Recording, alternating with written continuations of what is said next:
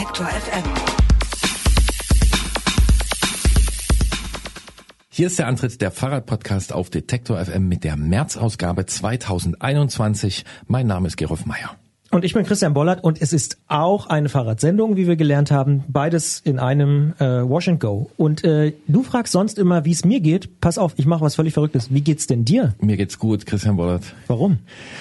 Na, erstens wie immer, also wie immer in diesen letzten Monaten, ne, gleicher Effekt. Ich darf in den Sender kommen und Leute Menschen, treffen. ja. Menschen treffen. Zwei Babyelefanten sind zwischen uns aufgebaut worden, damit das mit dem Abstand hier passt. Ja, und die sind wirklich süß. Äh, Das freut mich natürlich Und auch. ruhig, ganz ruhig für Babyelefanten. Mensch, ihr seid aber ruhig. Ja, ja genau.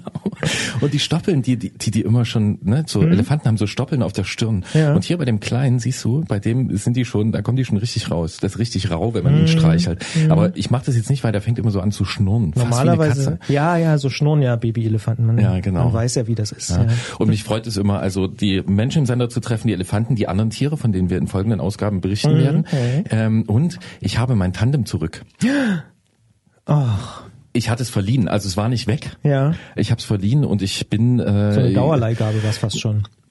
Ja, so, so ein bisschen. Also es waren ein paar äh, wenige Monate weg, weil das gebraucht wurde von anderen Menschen. Und ich habe es jetzt wieder und ich habe jetzt drei Tandem-Ausfahrten gemacht und ich liebe einfach dieses Rad. Es Warum? Ist, Warum? Was, was ist daran noch cooler als an den anderen Fahrrädern? Weil, um es pathetisch zu sagen, es die Menschen zusammenbringt. Und, Hm. Wie die äh, Babyelefanten. Wie die Babyelefanten. Ja. Und es ist einfach, es ist einfach so gut. Also erstmal funktioniert die Kiste einfach richtig gut und unser Umbau so, das haut alles hin und dann ist es einfach, ja, einfach geteilt. Vielleicht ist in diesen Zeiten auch noch, noch mehr so, dass man, äh, dass, dass, dass das noch wichtiger wird. Aber ich habe mal durchgezählt, wie viele Menschen seit dem Umbau vor ungefähr zwei Jahren schon auf diesem Tandem gesessen haben. Und ich bin aktuell bei neun Leuten. Und ich bin noch nicht dabei gewesen. Du bist noch nicht dabei gewesen. Ich weiß schon genau, dass zwei demnächst noch dazukommen, also immer schön einzeln Wir und so. elf, ja. ja, äh, und mit dir wären es dann zwölf und es ist einfach gut. So, man kann, ich habe, ich bin also schon mit acht verschiedenen Leuten damit gefahren. Ach so, aber du warst immer dabei sozusagen. Also du bist der Nee, Fixpunkt. Quatsch, ich bin mit sechs verschiedenen ge Ja, gefahren ja. und zwei hatten es jetzt ausgeliehen, sind auch damit gefahren, aber ist ja auch cool, wenn es funktioniert. Ja. Und ähm, ja, also am Samstag sind wir einfach einen ganzen Tag rumgefahren, haben uns durch den Schlamm gewühlt, die ganze Zeit erzählt. War ein bisschen kühl eigentlich am Samstag, oder? ja, ein perfekter Tag zum Radfahren. Ah ja. Da haben wir ja auch schon gelernt. Mit Also, Handschuhen, mit äh, Tankstellenhandschuhen. Nee, das nicht. Mit richtigen Handschuhen, äh, mit Pausenjacke, auch mit Winterschuhen. Also, Pausenjacke? Ja, Pausenjacke mitnehmen, ganz wichtig. Wie sieht die aus? Die ist einfach wärmer. Mhm. Also zum Fahren brauchst du die nicht, aber wenn du einen Tag unterwegs bist, jetzt im Wo, Winter. wo steckst du die hin? Ah, du Äh, bindest die so um, ne? nee, wir haben die in die in die Rakete hinten reingesteckt. In die Rakete. Ja. Was ist denn die Ja, Rakete? Christian, du musst zum Glück noch viel lernen. Wir haben ja, Ja. noch genug Stoff. Die Rakete von manchen auch Arschrakete genannt. Also das Ach ist so, eine hinten. Bikepacking-Tasche ja, unterm Sattel. Kenn ich natürlich. Taschen werden natürlich auch noch modifiziert. Kommt alles noch, aber schön Pausenjacke mitnehmen. Auch im Sommer, wenn man im Gebirge ist, dass man da einfach äh, äh, sich hinsetzen kann, ist was, was ich von der IG Pausenkultur in Dresden gelernt habe. Mhm. Ähm, Grüße gehen raus. Und ähm, ja, Winterschuhe an. Ich bin ja großer Winterschuhfreund. Also nicht nur die Plastiktüten, sondern auch wirklich. Ich habe gar keine Winterschuhe, aber das äh, ja vielleicht Kann ich echt das empfehlen, auf jeden Fall. 2021 besser werden. Ja. Was mich noch interessieren würde, immer selbe Position oder wie heißt es Captain und Steuermann oder was? Captain und Stoker. Stoker, ja. Ja, und Stoker ist der? Heizer, kommt von der Eisenbahn, auch sympathisch. Bist ja. du eher Stoker oder eher Ähm, also in der äh, am meisten genutzten äh, Konstellation bin ich aus äh, Körpergrößengründen der Captain immer. Mhm. Ich war auch auf diesem Tandem bisher fast immer der Captain. Ganz, ganz Ich früher. glaube, ich wäre ein guter Stoker eigentlich. das ist gut, ja. Und äh, also die Stoker-Position ist auch, die ist super. Ich ganz, ganz früher. Ist das wie der Anschieber beim Bob eigentlich? Jetzt wird natürlich ein bisschen Nee, ist wichtiger. Also Noch es, wichtiger. Ja, es gibt so die, es gibt den Ausspruch, vorne lenkt, hinten denkt. Bevor es losgeht, ein kurzer Spot. Bald starten ja wieder die Grand Tours mit viel sportlichem Ehrgeiz, medialer Berichterstattung und leider auch mit schlimmen Stürzen. Die Teilnehmenden sind hoffentlich gut abgesichert, denn im schlimmsten Fall müssen sie ihre Karrieren beenden, weil der Sturz es unmöglich macht, weiterhin zu fahren. Aber nicht nur im Sport, auch in jedem anderen Beruf kann eine Berufsunfähigkeitsversicherung sinnvoll sein. Der digitale Versicherungsmanager Clark kann euch helfen, die richtige Versicherung zu finden und schlägt euch passende Versicherungen vor. Und wenn ihr euch die Clark App holt und zwei eurer bestehenden Versicherungen hochladet, dann schenkt euch Clark mit dem Code Antritt34 einen 30 Euro Shopping-Gutschein. Den Link findet ihr in den Show Notes. Ja, deswegen ja? passt es auch zu mir. Und du musst auch natürlich hm. Okay, Bolly ist in Fahrt. Ähm, und ähm, Ja, noch nicht, aber gleich stoke ich hier also, richtig los. Genau, früher haben wir uns immer gestritten bei unserem Selbstbautandem, wer hinten sitzen darf, weil es ist einfach geil. Du musst nur treten, ansonsten siehst du halt total viel und kannst da irgendwie dich umschauen, kannst Fotos machen. Aber man ähm, muss sich auch auf den vorne verlassen, oder die? Natürlich, aber das ist ja das Schöne daran, dass das auch so ein, so ein soziales Training ist. Also, ich will es nicht zu weit ausbauen, weil sonst schimpft Andi wieder, der muss das ja alles zusammenschneiden schneiden. Mhm. Ich kann nur sagen, Tandemfahren ist es einfach. Das ist einfach großartig. Ich glaube, es wird nochmal eine Ausgabe geben, wo wir uns nochmal ausführlicher mit Tandems nochmal äh, beschäftigen werden. Das werden wir machen. Ja. Ähm, und ähm, das hat mich alles so gefreut und die Tage werden länger und es war jetzt auch warm. Ähm, es war ja erschreckend warm äh, gewesen und ähm, das hat, äh, ja, ist vielleicht ein bisschen besorgniserregend. Trotzdem hat es meine Stimmung in diesem Moment äh, gehoben und dann äh, ist mir was passiert, was wahrscheinlich einem oft passiert. Dann, wenn irgendwie Leute, wenn sich Bands auflösen oder auch manchmal äh, so traurig wie es ist, ist, wenn Leute sterben, dann beschäftigt man sich plötzlich nochmal mit dem Oeuvre, wie man so sagt. Stereo total spitze bestimmt drauf an. Nee, aber ist auch was. Ja, stimmt. Müssen wir auch einbauen. Äh, bei mir war es Daft Punk. Ah, mhm. und ähm, äh, bei mir lief dann ganz laut zu Hause Lose Yourself to Dance. Und mit dem Gedanken an Tandem-Ausfahrten habe ich mich zu Hause an den Tanz verloren, denn wie du weißt und mir sicher zustimmen wird, Rennradfahren ist wie Tanzen. Ach so. Ja, ganz viel Wissen hier schon am Anfang. Und Tandemfahren ist halt noch wie noch viel besserer Paartanz. Paartanz. Genau. Deswegen gibt es jetzt zwei Optionen. Entweder Podcast hören oder einfach Lose Yourself to Dance von Daft Punk. Jetzt. Disco Fox.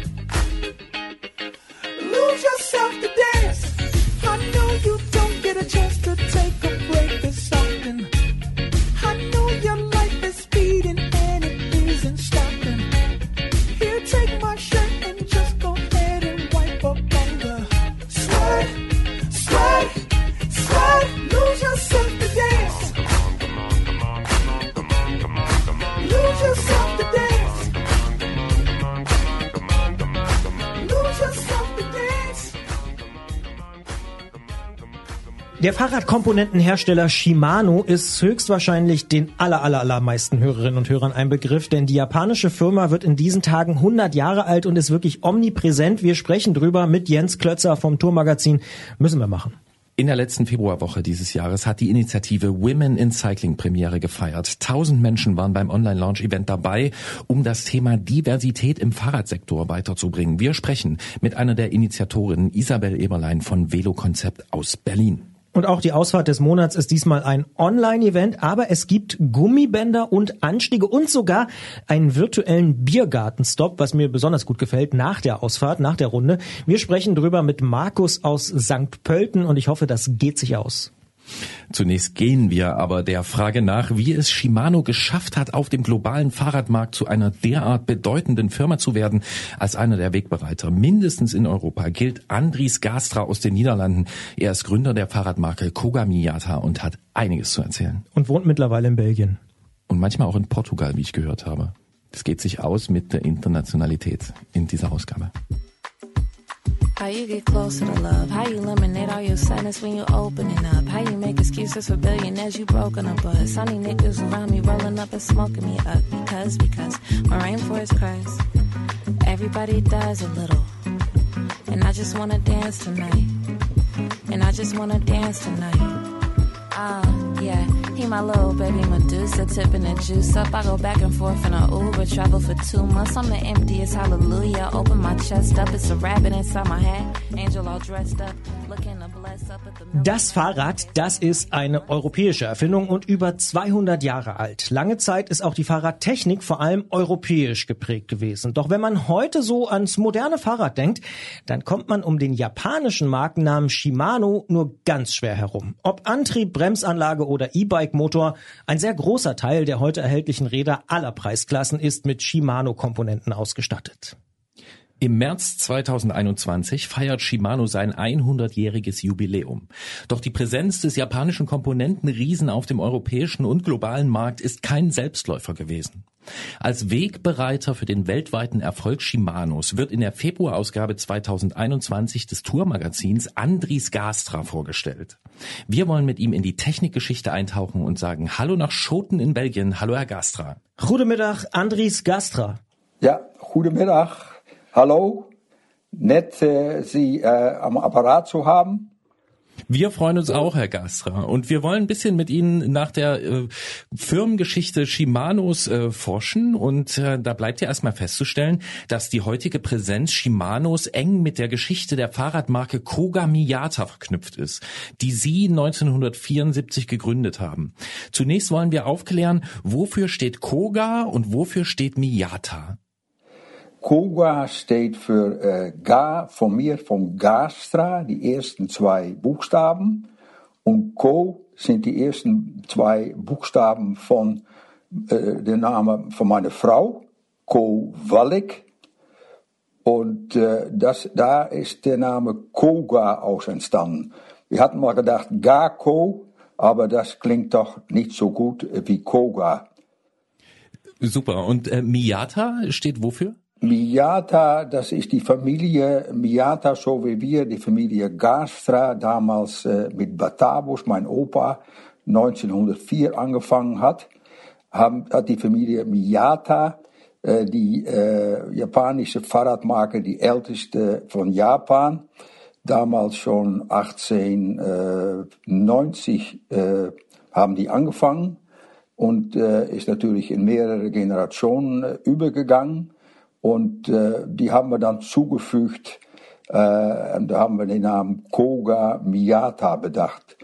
Klang voll gut, ein bisschen äh, wie Rolls-Royce, um so mal zu sagen. Wir wurden nachher auch äh, bekannt als die Rolls-Royce-Räder in der Fahrradbranche, weil wir natürlich, äh, die waren hochexklusiv und äh, mit den besten Teilen auch von Shimano, wo ich nochmal darauf zurückkomme nachher, ausgeführt. Und äh, so, dadurch ist es Koga Miyata geworden.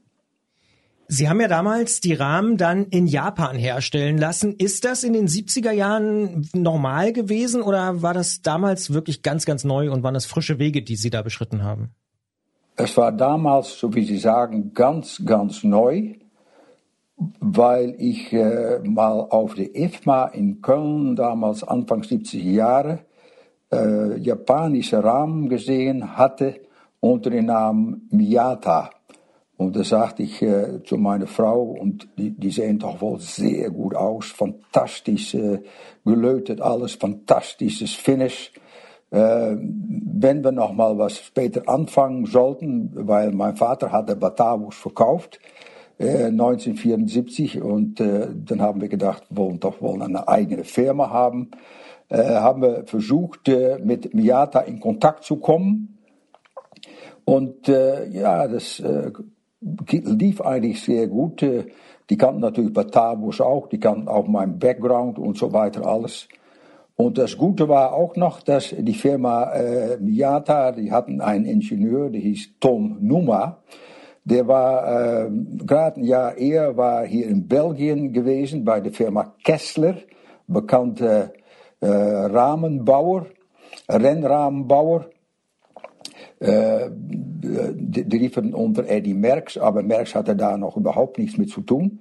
Da war der Tom Numa gewesen und hat sehr viel äh, Know-how äh, da in diesem Rennradbau, äh, Rahmenbau gelernt.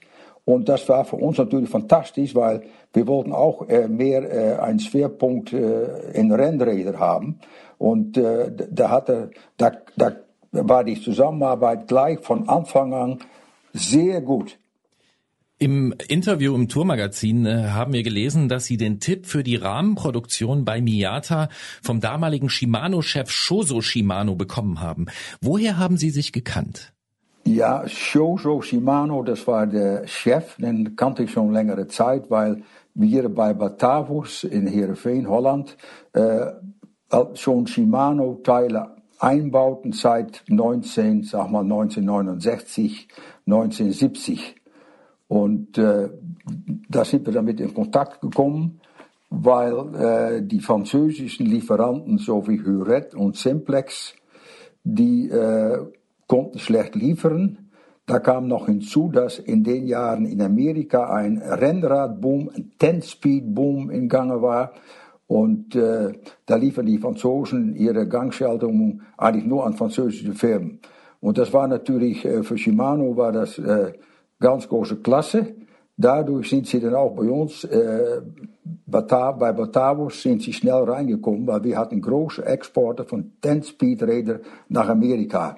Und dadurch habe ich auch Jojo Shimano kennengelernt. Auch sein Bruder, der technische Mann Keso, und natürlich der andere Bruder, es waren drei, äh, Yoshi Shimano, der mehr den Verkauf und Export gemacht hat. Und äh, der hat wohl gemerkt, dass ich eigentlich auch noch, äh, ich kam natürlich aus der Fahrradbranche, auch noch eine exklusive Linie mit hoher Qualität, Fahrräder auf den europäischen Markt bringen wollte.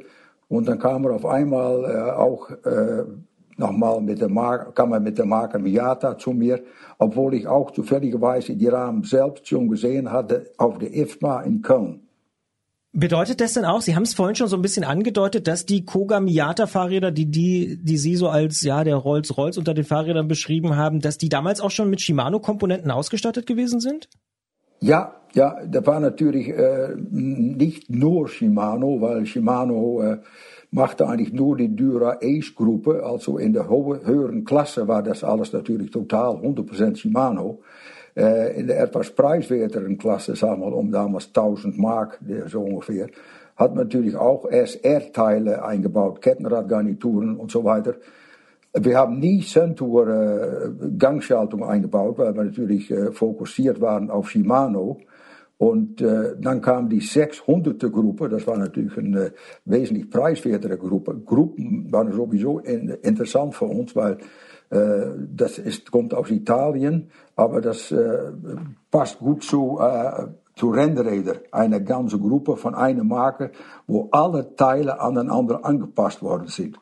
Und äh, somit äh, war die 600er Gruppe, 600 EX nachher, war für uns ganz, ganz wichtig, um mit Miata, Koga Miata durchzustoßen in äh, den verschiedenen Land Ländern von Europa und äh, die waren dann alle mit Shimano-Teilen ausgeführt. In dem Anfang etwas, nicht alle, aber nachher überwiegend alle Shimano-Teile.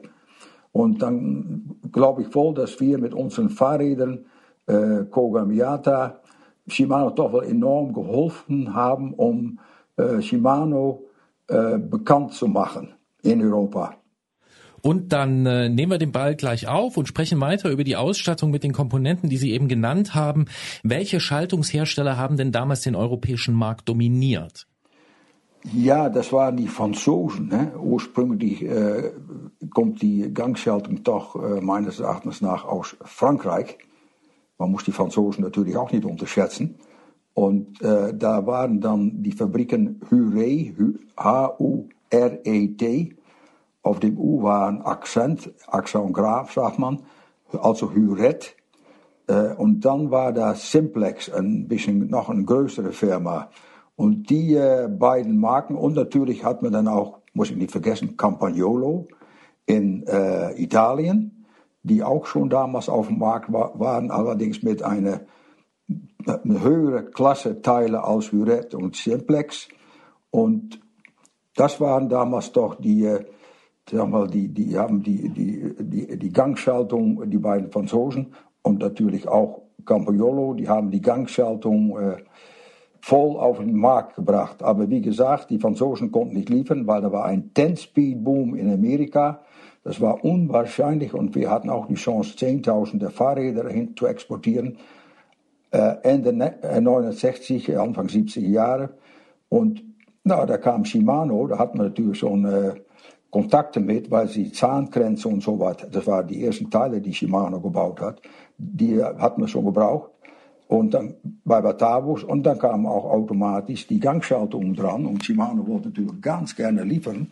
Und das war für die Firma Shimano auch eine einmalige Chance, um äh, schnell auf den europäischen Markt zu kommen. Jetzt haben Sie schon angesprochen, dass für Shimano eine Riesenchance war, auf den europäischen Markt zu kommen. Aber was hat Sie denn getrieben, Shimano auch wirklich zu nehmen? War es das, dass die Franzosen nicht liefern konnten? Nou ja, das war bei Batavus. Hè. Da war ich Verkaufschef von Batavus. Die Firma gehörte meinem Vater. Und äh, wir waren mehr oder weniger aus der Not gezwungen, um, ja, klingt ein bisschen komisch vielleicht, um Shimano aufzubauen, weil wir hatten dicke Aufträge, aber wir bekamen einfach keine Gangschaltung. Weil die Franzosen die Gangschaltung für die französischen Marken, sag mal, wie äh, unter anderem Peugeot und äh, andere bekannte Marken, reserviert hatten.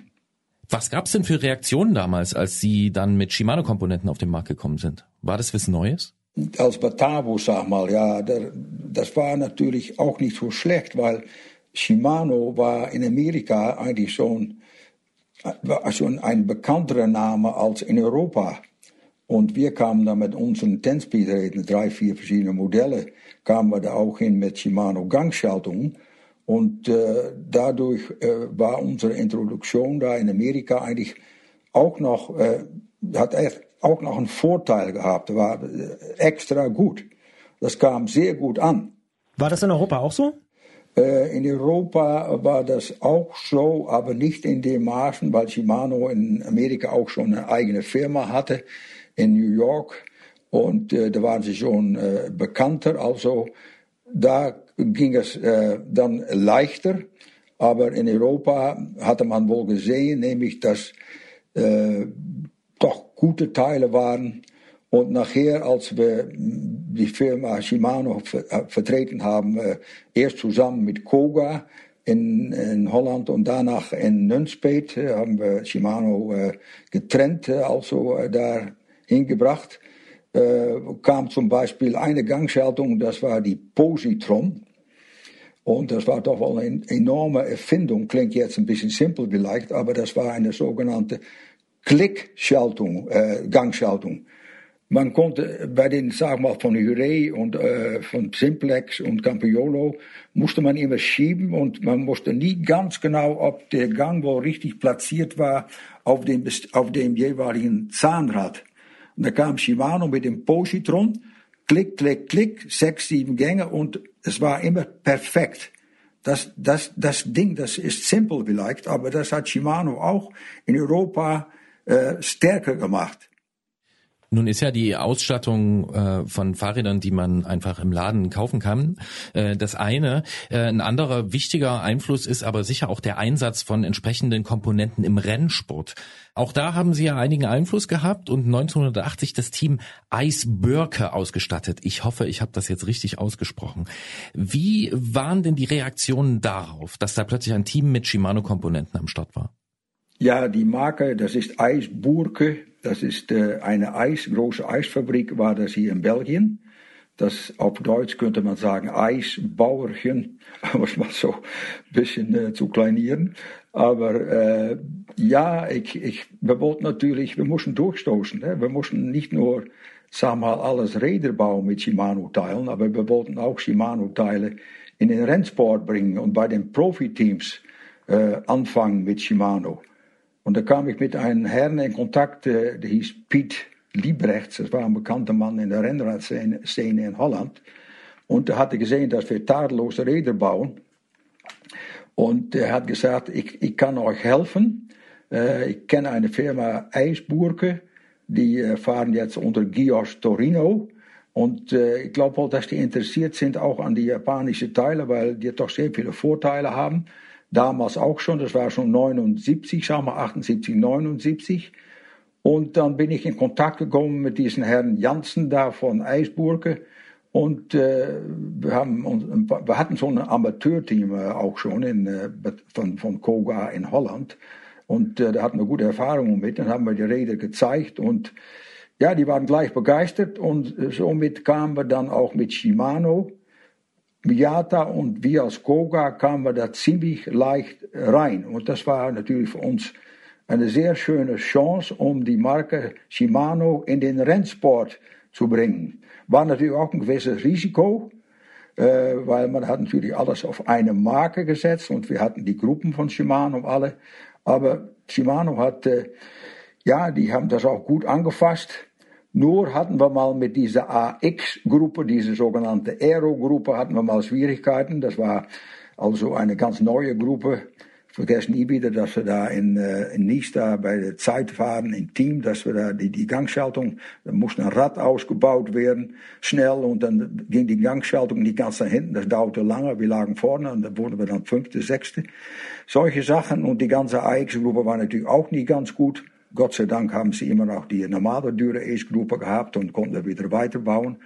Aber äh, mit diesem Team äh, haben wir auch, sind beste Team von Europa geworden. Wir haben die Tour de France gefahren. gefahren. Wir haben zweimal Alpe d'Huez gewonnen mit Peter Winnen. Und, äh, und wir haben natürlich Daniel Willems damals, ein bekannter Rennfahrer, Paris-Roubaix gewonnen in der Tour de France. Wir haben zwölf Tage in Gelb gefahren mit äh, Rudi Pevenage. Somit, äh, und das will ich auch nie vergessen, hatten das Rad Full Pro. Das war unser Top-Rennrad. Und das war damals ungefähr 5500 Mark. Und weil wir so viel Erfolg hatten, verkauften wir ein paar Monate danach in Belgien über 500 Full Pros. Also der Preis war schon all, was, ja, was ich sagte, 5500 Mark. Und da kann man mal sehen, was für, was für ein Erfolg sowas bringt, wenn man in der, in der professionelle äh, Racing-Scene, sag mal, so mal zu Rennszene äh, mitmacht. Und äh, dann ist es so gewesen, wir hatten sehr viele Erfolg und dann hat der Herr Janssen von Eisburger hat gesagt, meine Söhne, die wollen unbedingt in Fußball, die wollen also hier raus. War jammer, war schade, weil er hatte es neun Jahre gemacht. Und dann äh, sind wir äh, nach äh, Wild gegangen in Heidelberg. Gigantisch große Firma, da sehen Sie an der Autobahn, da stehen all die Sachen da.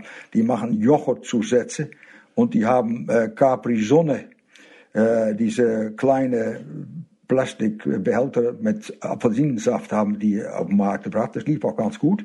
Und da wurde das äh, Koga Miata Capri Sonne. Und dann haben wir auch noch wieder, wie gesagt, äh, Alp gewonnen, noch wieder andere Sachen, andere Preise gewonnen.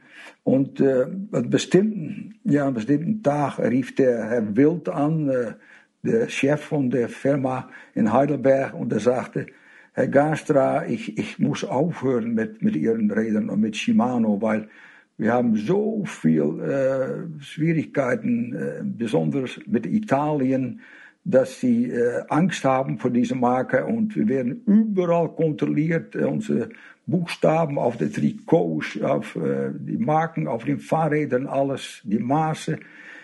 Ich habe Angst, hat er gesagt. Und, ja, das war eigentlich ein bisschen Mafia-ähnlich, sag mal. Und da hat er Angst vor gehabt. Der Belgier, der Herr Janssen von, äh, von Eisburger, das war ein, ja, ein starker, sture Mann, um so mal zu sagen, die hat das super, den hat es kalt gelassen. Aber ja, dann haben wir aufgehört. Und andererseits äh, war es auch nicht so negativ für uns, war, weil das war in, der, in den 80 Jahren, Anfang 80 Jahren. Und da äh, ging die Wirtschaft äh, ging äh, nach unten enorm stark und da waren Zinssätze von, sagen wir, Zinsen, äh, Zinssätze von 15, 16 Prozent. Und wir haben natürlich eine sehr lange Lead-Time von Japan, äh, was die Rahmen angeht und die Teile nach Europa. Also für uns kam es auch nicht so, äh, so schlecht aus. Und äh, ja, dann äh, andererseits war es schade. Aber äh, dann haben wir noch mal ein Team gehabt mit Tulip, die Computers aus, äh, aus Holland. Und so ging das. Aber das Eisburger-Team war natürlich wohl äh, das Beste für uns. Und da haben wir auch sehr viel von gelernt. Und auch Shimano hatte sehr viel von gelernt. Da waren natürlich auch ab und zu Probleme. Und die wurden dann auch wieder schnell gelöst. Dann hatten sie die DD-Pedale zum Beispiel. Da musste man den Rahmen, die waren, da waren die... Äh, die Kurve 17 mm länger, da musste man die Rahmen musste man wieder äh, anders bauen, andere Maße geben. Die Pedale, äh, die, waren, die drehten da in, eine Art spezielle, ja, äh, sag mal, Kurvenstück äh, befestigt an der Kurbel. Und da war eine besondere Lagerung. Und ich weiß noch wel, in der Tour de France mussten all die äh, Räder von den äh, Fahrern, die mitgemacht haben, mussten die Lager auseinander gebaut werden, wieder neu eingefährt werden. Aber das hat sich nicht durchgesetzt. Genau wie Biopace zum Beispiel, das, die, diese Kettenradgarnitur, das war erst auch irgendwie doch wel ein Hype, hat sich auch nicht ganz durchgesetzt. Vielleicht wohl etwas für Trekkingräder.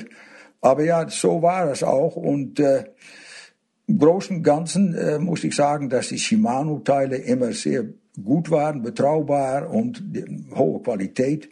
Und äh, der Service von Shimano äh, war auch super. Und äh, wir hatten gute Verhältnisse, meine Frau und ich, mit der Familie Shimano. Und obwohl die Leute, die drei Brüder alle sehr, sehr reich geworden sind, hat man das nie gemerkt. Aber die wollten doch irgendwie immer so eine Art Familientradition wollten sie äh, als, sag mal, als Punkt. Das war wichtig äh, in, bei Shimano, die Familientradition. Da haben wir auch sind sehr viel bei uns gewesen. Hier in Holland haben sie geschlafen. Wir hatten immer einen guten Kontakt. Ich, wir haben auch Barbecues bei Shoujo Shimano im Garten gemacht. Also da kam der Fahrer, sie hatten immer wohl die teuersten BMWs und äh, Mercedes-Autos. Äh, die Japaner waren noch nicht so weit. Und da hat der Fahrer hat Sachen abgeholt, da haben wir gemütlich mit der Familie und wir waren dann auch ein Barbecue im Garten gemacht. Das war sehr, sehr wichtig für die Verhältnisse.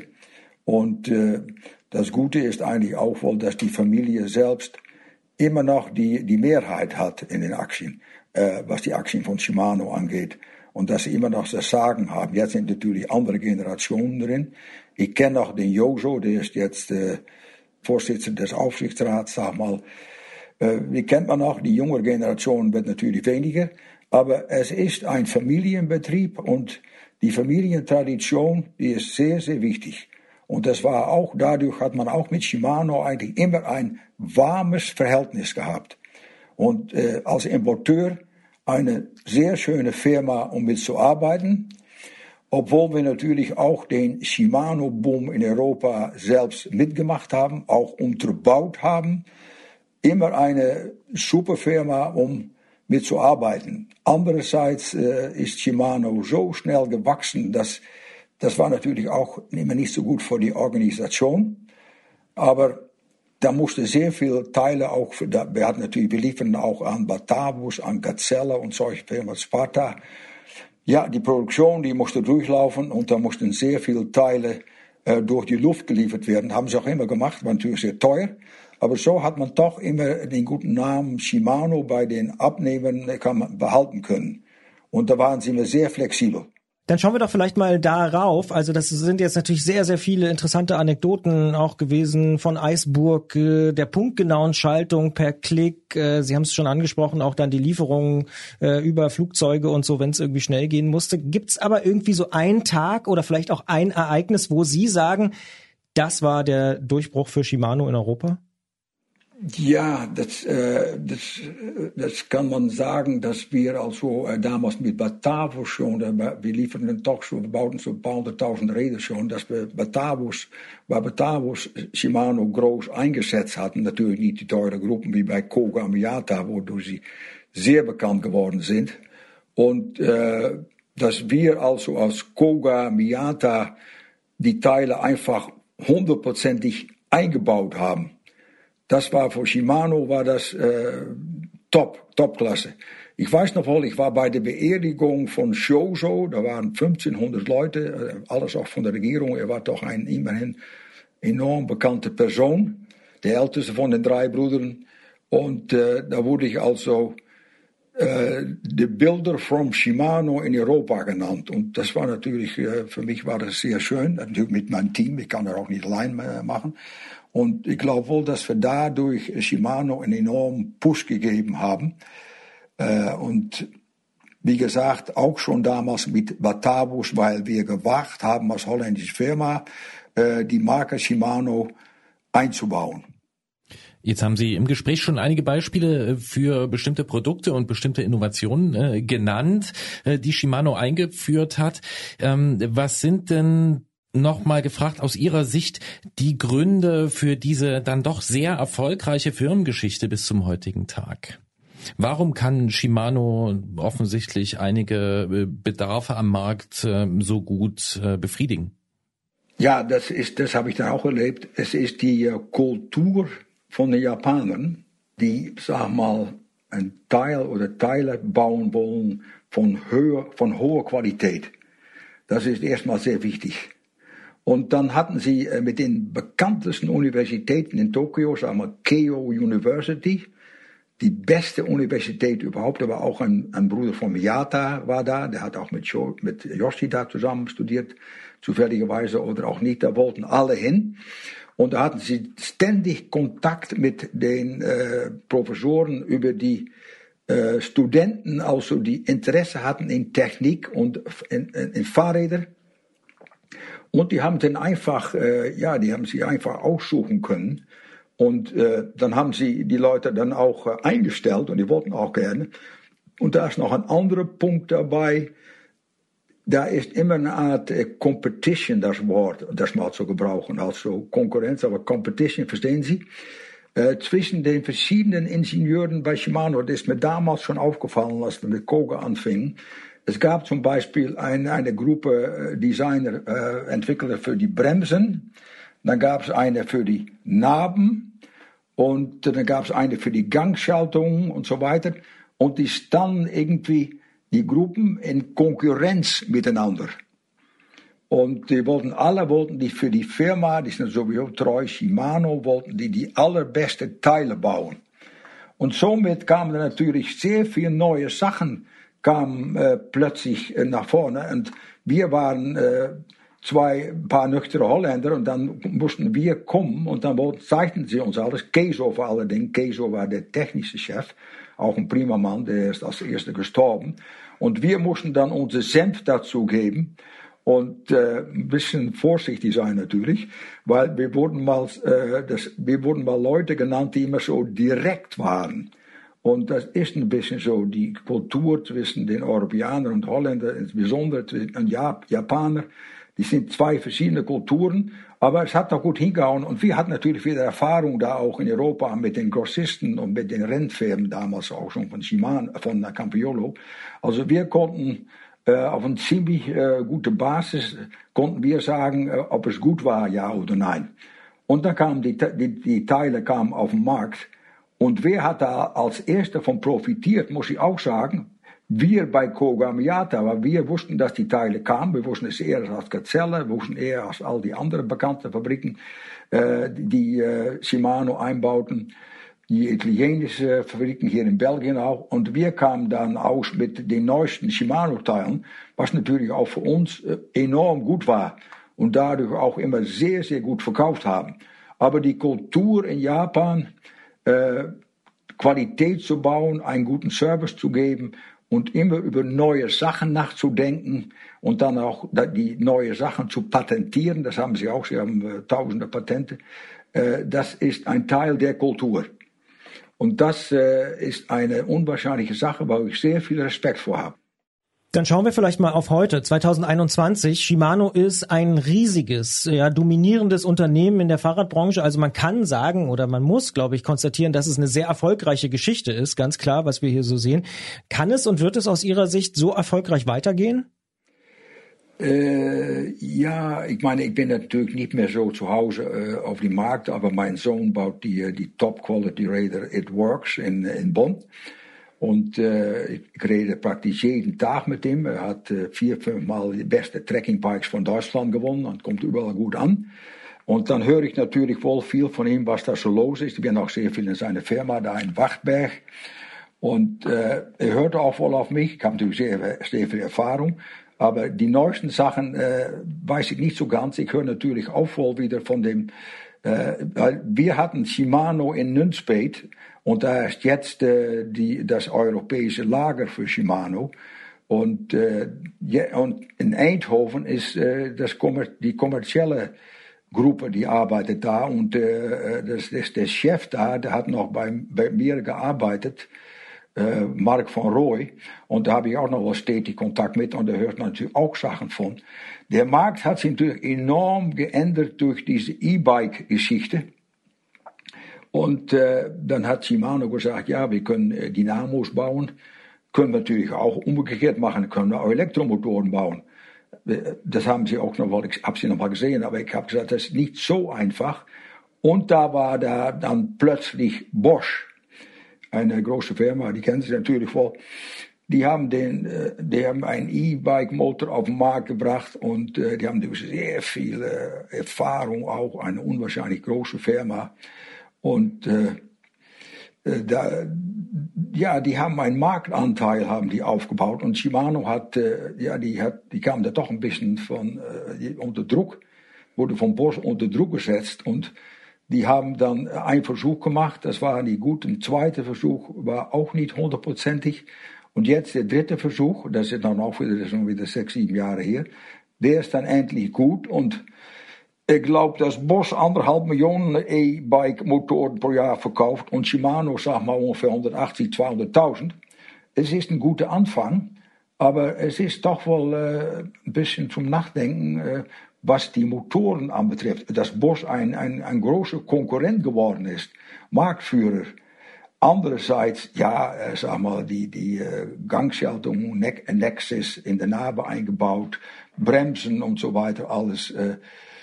Die, die, äh, da ist Shimano natürlich sehr, sehr stark drin und da haben sie auch den großen Marktanteil.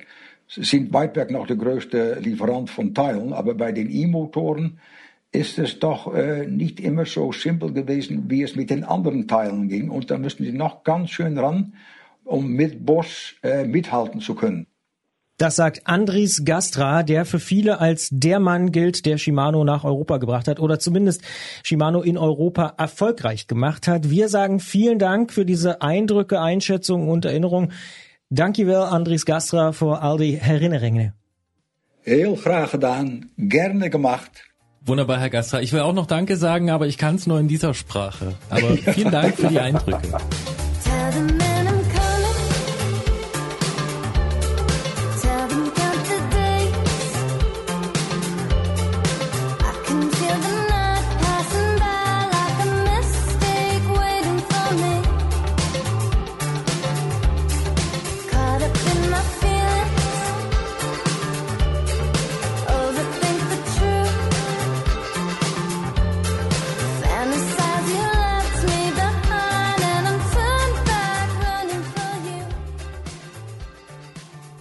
Christian Bollert, bei dem Akzent, da geht dir wirklich das Herz auf, oder? Ja, ja, ja, wirklich. Also es, also der Akzent ist cool natürlich, aber auch die Geschichte ist einfach wahnsinnig interessant. Also ich habe da extrem gerne zugehört und auch mal länger zugehört, wie es dann um die Familie Shimano geht und so. Also echt, äh, ja, sehr, sehr cool. Weil auch diese wirtschaftliche Komponente als äh, auch Geografie interessierter, Geschichtsinteressierter, der so den Aufstieg von Japan auch als Produktionsland und so und Welthandelsnation äh, beobachtet hat, finde ich total interessant. Äh, sehr, sehr spannendes Gespräch. Ja, und an dieser Stelle äh, möchte ich mich auch bedanken für den Tipp und den Kontakt zu Andris Gastra, der kommt von Manuel Jeke, Technikkollege von Jens Klötzer bei der Tour, bis vor kurzem gewesen, inzwischen woanders, können wir vielleicht auch drüber sprechen. Manuel hat sich äh, gemeldet bei mir und hat gesagt, hier mit ihm müsst ihr sprechen und das ist äh, wirklich super. Der Artikel im Februar-Magazin, wir haben ihn erwähnt, ähm, der ist auch zu empfehlen, da sind so die Erfolge und auch die Flops äh, Shimanos aufgeführt. Ja. Unbedingt, also fand ich auch einen extrem coolen Zugang, kann man ja auch ganz offen sagen, wir überlegen ja immer mal, wie kann man so ein Thema irgendwie behandeln hier bei uns im Podcast und ich finde, das ist ein Zugang, den habe ich so noch nicht gehört und äh, hat extrem viel Spaß gemacht. Also super Tipp, danke Manuel. Ja, und Spaß gemacht hat's auch äh, Andy, unserem Audio-Producer. Das ist der Mann, der das Ganze hier, was wir verzapfen, äh, am Ende zusammenschneidet. Ja. Genau, und äh, Andys äh, Vorfahren kommen aus äh, Südkorea? Südkorea und Anni hat das geschnitten und äh, hat gesagt, das Barbecue, das ist es. Er, er versteht das, also das, was da äh, erwähnt wird. Und Anni hat gesagt, das ist so in Asien, er kennt das so aus Südkorea, beim Barbecue ähm, werden die wirklich wichtigen äh, Sachen besprochen und äh, Gastra sagt ja auch, das ist sehr wichtig für die Verhältnisse gewesen. Und es wird auch viel getrunken. das ist zu vermuten, dass das ja. da auch passiert ist. Ähm, fand ich jedenfalls lustig, wie Andi sofort was damit anfangen konnte. Und äh, es gibt einen Menschen, der kann äh, natürlich auch einiges mit Shimano anfangen. Das ist unser Kollege Jens Klötzer vom Tourmagazin. Er hat es auch diesmal wieder in unser großes Studio geschafft. Und äh, man hört den Beitrag jetzt. Klingeln bei Klötzer. Die Technikfrage beim Antritt auf Detektor FM. Der große japanische Komponentenhersteller wird in diesem Jahr und in diesem Monat 100 Jahre alt und im Gespräch mit Andris Gastra haben wir schon einiges zu seiner Geschichte gelernt.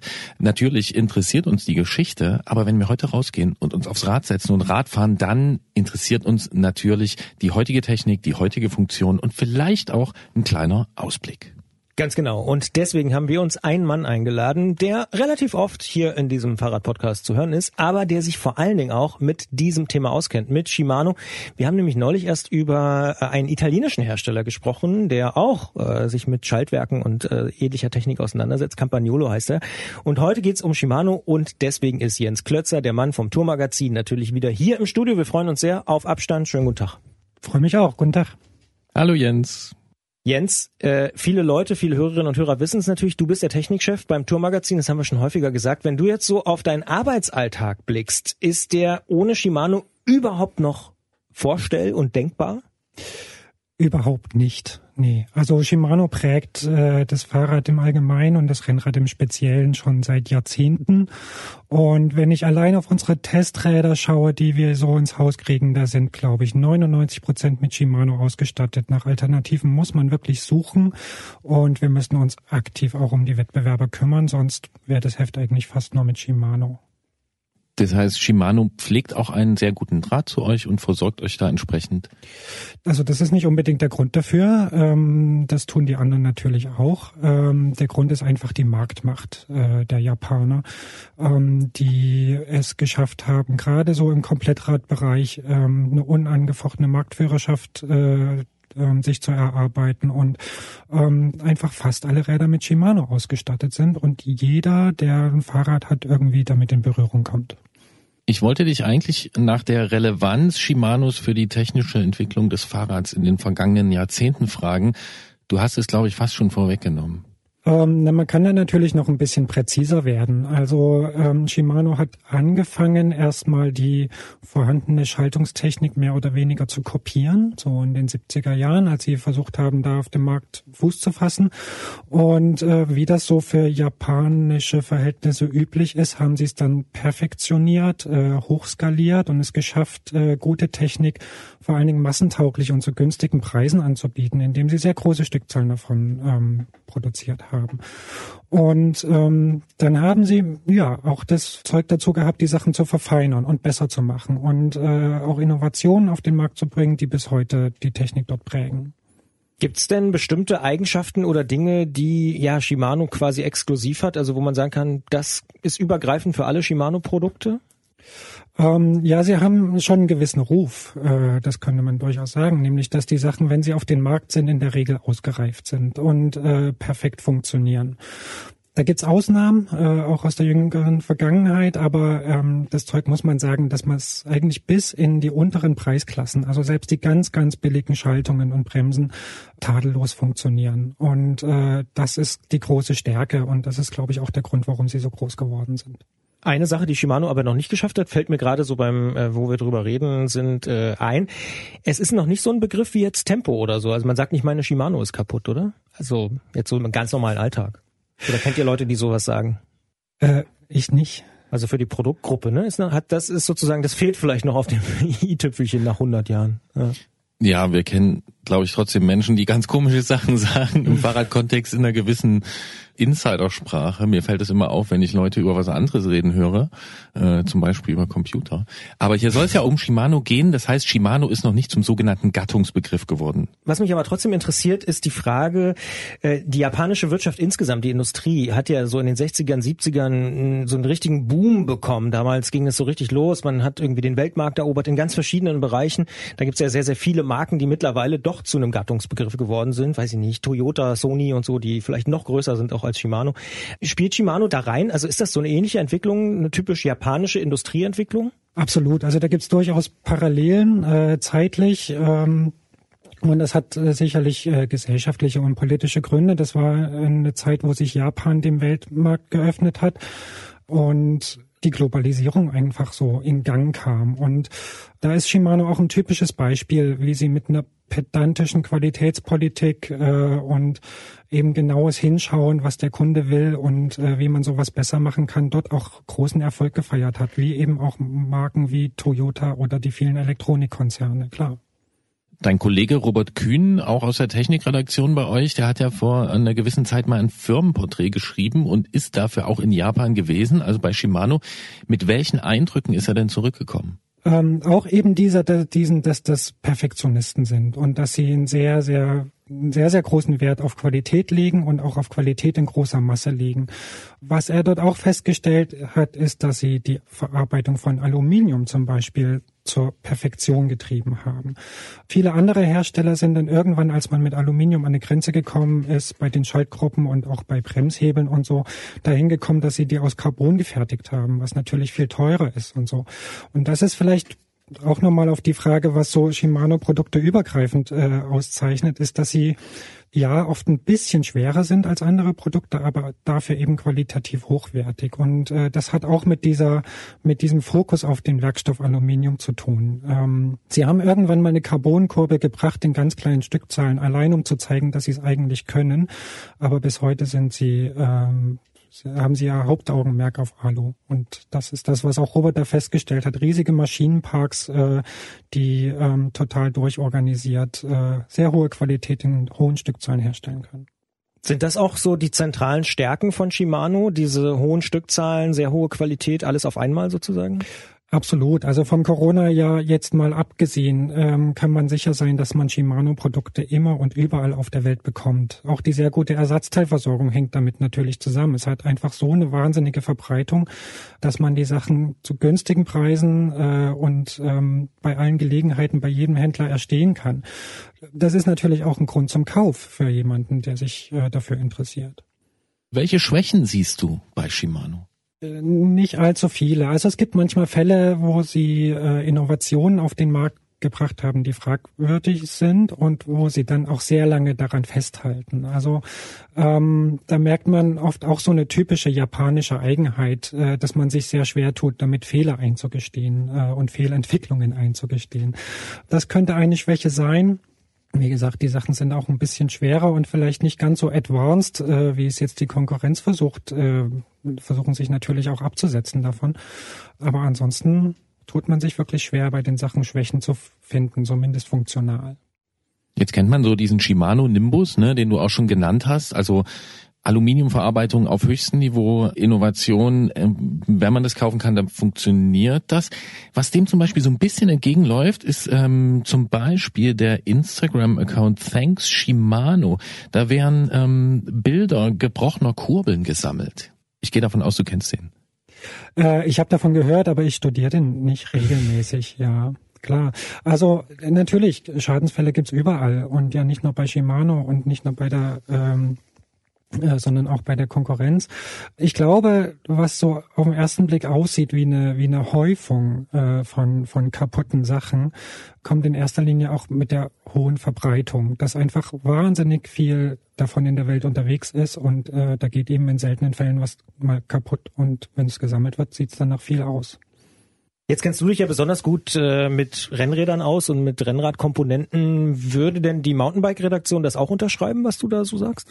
Ähm, mittlerweile glaube ich nicht mehr ganz. Also ähm, so in den 90er Jahren äh, und Anfang, der, Anfang des neuen Jahrtausends sicherlich. Also mit dem Mountainbike ist Shimano auch groß geworden und äh, hat, dort, hat dort sehr große Erfolge gefeiert, wirtschaftlich.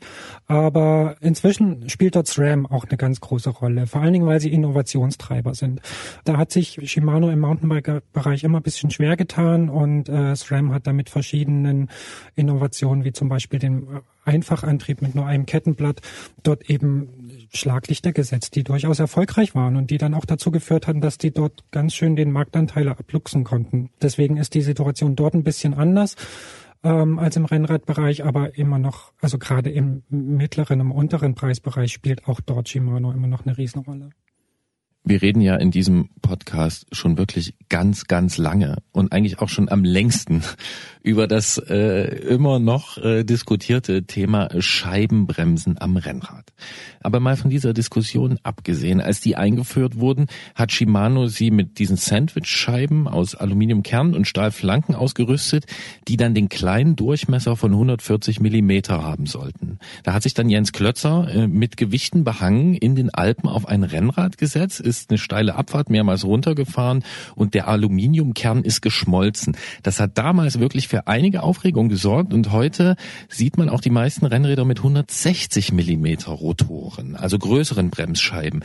Was mich jetzt interessieren würde, wie reagiert Shimano auf sowas? Zunächst mal gar nicht. Also das äh, hat den Anschein, als perlt es sowas erstmal ab ähm, und da kam überhaupt keine Reaktion. Ähm, obwohl völlig klar war, dass der, dass der viel zu kleine Bremsscheibendurchmesser reicht einfach nicht. Also es sind ja die gleichen physikalischen Gesetze wie beim Mountainbike und dort reden wir von 180 oder gar 200 Millimeter Durchmesser und mit der Einführung am Rennrad hat man sich wahrscheinlich gedacht, um das den Rennradlern so ein bisschen schmackhaft zu machen, ähm, weil das Gewicht halt höher wird und die Optik anders wird, versuchen wir es erstmal so gut wie möglich zu verstecken mit diesen kleinen Scheiben. Ähm, und die sind eben überhitzt. Was damals bei der Einführung der Fall war, ist, dass die 140 Millimeter der Normalfall waren und es gab aber auch 160er Scheiben für gehobene Ansprüche, sage ich jetzt mal. Unsere Geschichte hat damals überhaupt keine Rückmeldung von Shimano provoziert, aber in dem Folgejahr, in dem nachfolgenden Modelljahr wurde diese Empfehlung umgekehrt. Also die 160 Millimeter waren die Normalität und es gab 140 Millimeter für Cross-Einsätze oder leichte Piloten und wo es nicht viele Abfahrten gibt und so.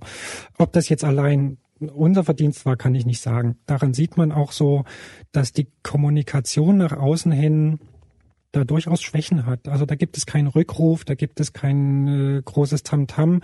-Tam. Also davon gibt es einige Fälle. Es gab auch schon gerissene Ketten und so, wo es nie irgendwie große Kommunikation von Shimano gab, sondern das wird zwar kulant, aber in aller Regel still und heimlich irgendwie abgearbeitet. Ja.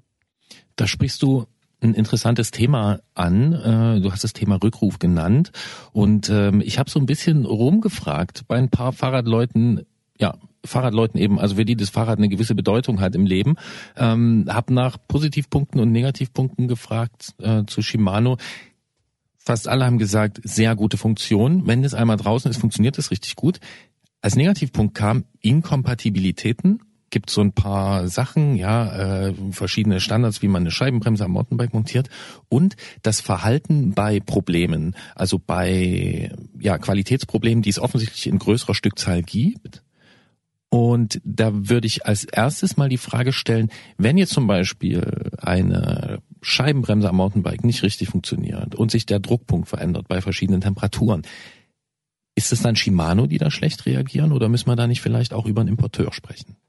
Natürlich ist es in erster Linie mal der Importeur, weil das ist ja der erste Ansprechpartner. Beziehungsweise in der Kette ist es erstmal der Händler, bei dem ich mich über dieses Problem beschwere. Und ja, die alle sind natürlich auf die Reaktion des jeweils darüber geordneten Partners äh, angewiesen. Aber klar, in Deutschland ist es Paul Lange, der Hauptimporteur für Shimano, der sich auch um alle technischen Probleme kümmert, die hier als Reklamation im, äh, im Land auftreten. Und ich muss aber sagen, dass Paul Lange sich durchaus Mühe gibt und die schon immer sehr kulant sind. Und gerade wenn es ein Problem ist, was bekannt ist, dann versucht man das im Einzelfall immer jeweils auch kulant zu regeln. Aber wie gesagt, äh, offizielle Rückrufe und sowas, dafür wäre die äh, Firma Shimano verantwortlich. Die erlebt man selten bis gar nicht. Jetzt haben wir schon über einige äh, positive Aspekte zum Thema Shimano und auch über Kritik gesprochen. Ich würde dich jetzt trotzdem als Person, als äh, ne, in deiner Funktion und vielleicht auch in deiner Funktion als Fahrradnerd fragen, was sind denn für dich so die drei herausragenden Shimano-Produkte oder Innovationen, wo du wirklich sagst, das begeistert mich auf eine gewisse Art und Weise, was sie da gemacht haben? Also für den Rennradbereich fallen mir sofort zwei ein, die das Rennrad auch absolut geprägt haben. Beide haben mit Schaltungen zu tun und beide haben mit Komfort zu tun. Das ist erstmal Anfang der 90er oder 1990 war es, glaube ich, schon der Schalthebel am Bremshebel, mhm. damit ich die Hand nicht mehr vom Lenker äh, nehmen muss, ist heute nicht mehr wegzudenken. Das war für mich damals eine Revolution, ja. Absolut. Äh, und ja, ähm, rennentscheidend kann man auch sagen. Es gab wenige Entwicklungen, die rennentscheidend waren, aber das war eine. Und ähm, auch die DI2 zählt für mich dazu. Ähm, man muss da zwar einschränkend sagen, dass äh, der Wettbewerber Campagnolo deutlich früher daran gearbeitet hat, aber Shimano haben es ein, die haben es einfach schnell zur Perfektion entwickelt. Und das war auch so ein Produkt, was so wie es auf den Markt kam, perfekt funktionierte, immer und unter allen Umständen und das Fahren einfach super komfortabel gemacht hat. Und wir müssen noch kurz dazu sagen, dass es sich bei der DA2 um eine elektronische Schaltgruppe handelt, für die Leute, die die äh, Abkürzung nicht kennen. Und ja. dann kommst du noch mit deinem dritten Produkt, was du auf irgendeine Art beeindruckend findest. Ähm, das ist, glaube ich, kein Produkt, sondern das ist so ein ganzer Prozess, so eine ganze Entwicklung. Und zwar das Perfektionieren des Schaltvorgangs. Also das Wechseln der Kette von einem Zahnrad oh. auf das andere. Das hat äh, anfangs immer gerappelt, auch bei Shimano hat es anfangs gerappelt, aber sie haben mit jeder Generation von Schaltungen, die sie entwickelt haben, genau daran gearbeitet und haben sich unglaubliche Sachen einfallen lassen. Also so Steighilfen, die man heute überall kennt, die, die der Kette helfen, auf das nächste Ritzel zu klettern.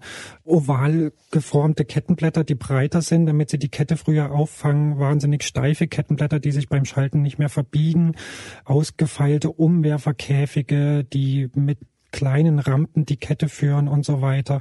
Das ist schon verrückt, was man in so einen kleinen Vorgang alles an Energie und Ingenieurstum reinstecken kann und äh, wie geschmeidig das inzwischen funktioniert. Ja. Das hat interessanterweise ja auch Andries Gastra erzählt. Dieser, ich sag mal, die Evolution vom Hebel, vom Schalthebel zum Klick irgendwie alleine das ist ja schon schon schon ein Riesenschritt. Äh. Wir haben ja in dieser Podcast-Folge auch schon drüber gesprochen, wie Shimano überhaupt auf den hochwertigen Fahrradmarkt vorgedrungen ist und dort auch eben mit Schaltungen mittlerweile ja total dominiert. Siehst du das eigentlich auch für die Zukunft so oder kann sich da doch was verschieben? Mountainbike hast du schon angesprochen. Also man hofft es natürlich, weil so Konkurrenz natürlich auch das Geschäft und die, Innovation belebt. Äh, mit, Im Moment haben wir sowas so ein bisschen wie ein Monopol und äh, das schränkt halt auch die Auswahl ein und so. Es bleibt zu hoffen. Aber wenn die Japaner so weiterarbeiten, wie sie es in den letzten Jahrzehnten getan haben, dann wird es schwer.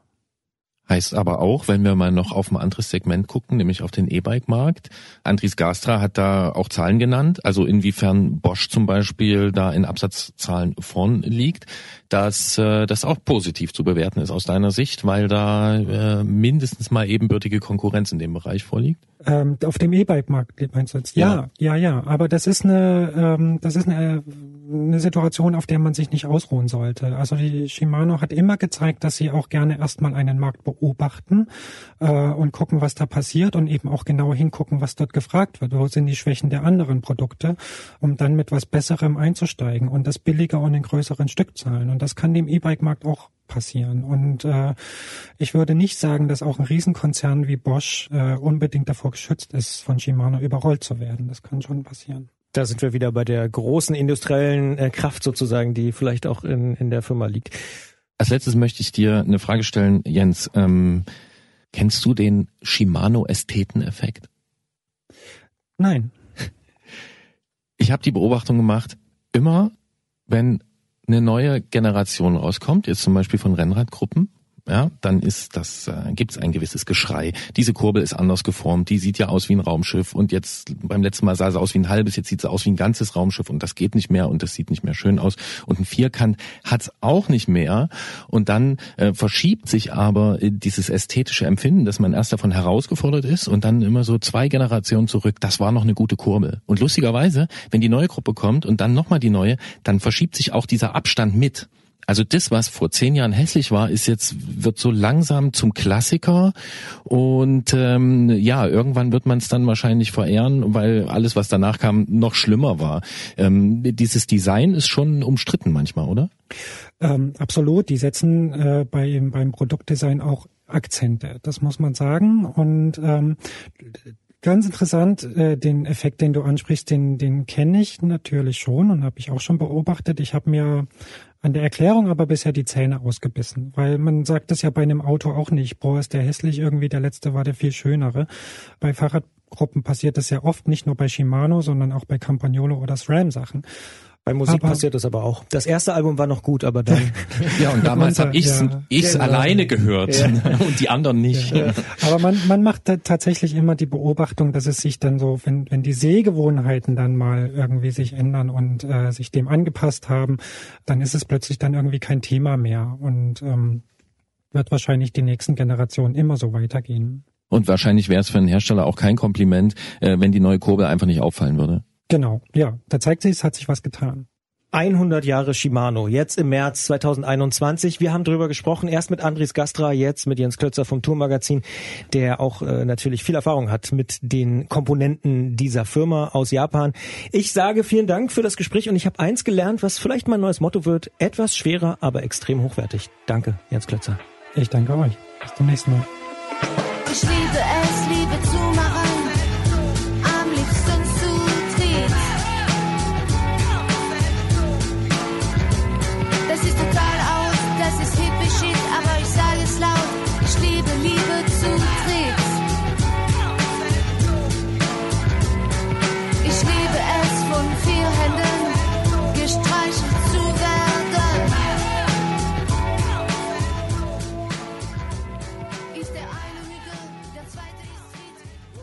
Kann mich erinnern, als ich ein kleiner Junge war Oh, jetzt kommt's. und im Plattenbaugebiet gewohnt habe und da mit meinem äh, Diamantfahrrad, äh, meinem umgesprühten rumgefahren bin, dann Jetzt erzählt Gerolf wieder von seiner Gangster-Kindheit. Ja, ja, ja. Ja, das, da passiert gleich was im Kopf bei dir, ne? Ja, wenn ich ja. Plattenbau, Plattenbau, sage. Ja, ja, genau. ja. Ja. Ja, ja. wir waren ganz gefährliche Fahrradgangster damals in Leipzig-Grünau. Die BMX-Bande. Ja, und ähm, ich bin dort in die äh, Stadtteilbibliothek gefahren und habe alle Bücher des Moby Dick Verlags zum Thema Fahrrad durchgelesen. Mein Lieblingsbuch aus der Reihe Reiseräder Supertourer unerreicht, weil ich wusste schon damals, dass das heute cool wird und es war schon damals cool und natürlich auch das Rennrad, da waren dann diese STI-Hebel, ja, diese also STI Shimano Total Integration, die Hebel mit der Schaltfunktion, die kamen damals gerade raus und ich habe ich, ich war völlig fasziniert davon. Ich habe das gesehen und dachte, ja, Mensch, wenn du irgendwann mal solche Hebel hast, ähm, das weiß ich wirklich noch, das hat mich schwer beeindruckt. Wie alt warst du da? Zwölf. Ja, oder vielleicht sogar jünger. Noch jünger. Ja, ich war auch mal noch jünger, Christian. Aber Ja. das, ähm, Also als ich zehn Jahre alt war, habe ich keine Fahrradbücher gelesen. Naja, ist, ich weiß nicht, was du da gelesen Über, hast. über Schalthebel und äh, aber ja, ja, Ja, irgendwie muss man halt so, es, es, Mhm. es lohnt sich halt, wenn man so eine Spezialmarke, wenn man die möglichst früh anlegt und dann auch pflegt. Und das versuche ich ja, Offensichtlich. äh, Ja, zu machen. Äh, ich würde auch gerne noch erwähnen, dass ja Shimano nicht nur Fahrradkomponenten herstellt. Je nachdem, wo man schaut, also Angeln ist klar. Da gibt zum Beispiel auch eine Ultegra-Gruppe. Also diese die, teilweise die, die Bezeichnung äh, werden auch übernommen. Und je nachdem, wo man schaut, Rudern ist auch noch ein Thema und so ein bisschen Snowboard. Das finde ich Ähm. so faszinierend. Das sind ja diese Mischkonzerne, äh, ganz typisch auch für den japanischen Markt, beispielsweise auch Toyota, die auch alles Mögliche herstellen. Äh, Wahnsinn. Ja, Ja, und spannend. wenn wir jetzt viel Zeit hätten in diesem Podcast, Haben die wir nicht. Mhm. wahrscheinlich nicht haben, dann würde ich jetzt noch was vorlesen, was äh, in dem Forum, in dem ich gefragt habe nach den ja den Vorzügen und den Nachteilen äh, mit Shimano-Produkten, ähm, ja, da hat äh, jemand äh, zusammengeschrieben einen sehr tollen Text und ist äh, sehr umfassend darauf eingegangen, dass Shimano ja eventuell auch die Komponentengruppe, wenn nicht erfunden hat, aber auch so perfektioniert hat mit diesen Fotos, die es dann immer gibt, wo die ganzen Komponenten da liegen. Und äh, er schreibt davon, dass man dann von der Holz bis in die hochfliegende Königsklasse sich dort in diesen Hierarchien zurechtfindet und dieser Logik aus aus Gruppenhierarchie und äh, Teile, Kürzel, Teilebezeichnung und Serie, die dann jeweils eine spezielle Nummer hat und ähm, dass sie das so geschafft haben, auch wirklich da das nachvollziehbar zu machen und auch, wie sagt man, jetzt fällt mir das Wort nicht ein, Ich kann dir versuchen zu helfen. Ja. nicht wünschenswert, sondern man möchte es besitzen. Erstrebenswert. Erstreben, oder, ja, ja. Erstrebenswert, Mhm, ja. Und ja. Äh, da sind sie auch sehr gut und er sagt auch, der Höhepunkt dieses universalen Designkonzeptes war vielleicht Ende der 90er Jahre funktionsorientiertes Design, Querkompatibilität, Schlichtheit, Durabilität, Komponenten für die Ewigkeit. Durabilität. Ja, es ist äh, toll formuliert. Ja. Ähm, genau, wir sind gespannt, wie es weitergeht. Ähm, und äh, was mir auch noch eingefallen ist äh, oder aufgefallen ist, äh, nachdem wir mit Andris Gastra gesprochen haben, es war ja noch jemand dabei, nämlich Frau Kowalik, seine Frau. Aus Deutschland. Da bin ich mir nicht sicher. Äh, doch, er meinte im Vorgespräch, äh, das hast du nicht verstanden, äh, dass so, er so gut das- Deutsch ja, spricht, genau. äh, weil Ja. er eine deutsche Frau hat. Aber ja. das war auch für mich, wie man so ganz schlimm sagt, ein Learning, dass das Co in Koga äh, für äh, Frau Kowalik steht. Da sind also an dieser Marke ist natürlich nicht nur Herr Gastra als Mann beteiligt, sondern auch seine Frau und die ist im Namen äh, verankert und das ist doch ein schönes Beispiel, eine schöne Überleitung zu unserem nächsten Thema. Wir sprechen über Diversität in der Fahrradbranche, Women in Cycling mit Isabel Eberlein aus Berlin.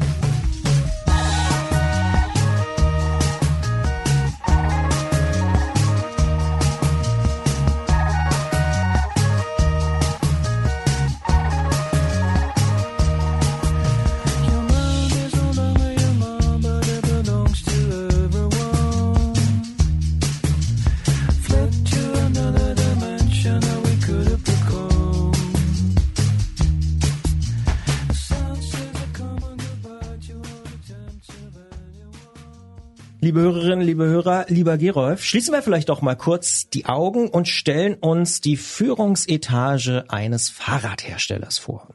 Oder mal anders, die Werkstatt in einem Fahrradgeschäft und die Leute, die da sind. Oder ein großes internationales Fahrradrennen. Oder vielleicht auch die Redaktion eines Fahrradmagazins. Welche Person sehen wir da? Na? Es ist nicht unwahrscheinlich, dass vor dem inneren Auge vieler Menschen gerade mehrheitlich Männer erschienen sind. Ob als Firmenchef, als Werkstattleiter, als Athlet oder Journalist. Es könnte allerdings auch sein, dass sich dieses Bild in Zukunft ändern wird. Das jedenfalls ist das Ziel vieler Initiativen, zum Beispiel des Netzwerkes Women in Cycling, das Frauen zu mehr Sichtbarkeit und mehr Führungspositionen in der Fahrradbranche verhelfen will. Und darüber müssen wir natürlich sprechen, und zwar mit Isabel Eberlein, einer der Gründer Gründerin von Women in Cycling. Wir sagen Hallo nach Berlin. Hallo, Frau Eberlein. Hallo, danke, dass ich dabei sein darf. Wir freuen uns. Äh, Frau Eberlein, Sie sind eine der Gründerinnen hinter dem Netzwerk Women in Cycling. Warum engagieren Sie sich dort? Was sind Ihre Motive? Ja, ich bin eine der Gründerinnen gemeinsam mit den Cycling Industries Europe und der European Cyclist Federation sowie Mobicon aus den Niederlanden, weil ich eigentlich den Fahrradsektor diverser machen möchte. Also die Frauen stehen in erster Linie mal im Vordergrund, dass wir irgendwie mehr Gendergerechtigkeit in die Fahrradbranche, in den Fahrradsektor bekommen. Aber es geht auch darüber hinaus, dass der Fahrradsektor allgemein diverser wird. Ich fand es ganz sehr spannend, wie Sie dieses homogene Bild gezeichnet haben, vor dem wir momentan stehen. Das ist auch richtig so. Da wollen wir ran, das wollen wir ändern verändern. Dafür ist es zum Beispiel der erste Schritt, dass wir Frauen nach vorne bringen wollen. Wir wollen aber auch gleichzeitig damit sagen, wir müssen auch diverser werden, andere Zielgruppen mit einbinden und andere Perspektiven auch mit einbinden. Jetzt ist es ja manchmal im Leben so, dass es irgendwie so einen Auslöser braucht. Gab es bei Ihnen so einen Punkt, wo Sie gesagt haben, wir müssen jetzt dieses Netzwerk gründen? Ja, den gab es ganz eindeutig und das war vor zwei Jahren auf der Eurobike.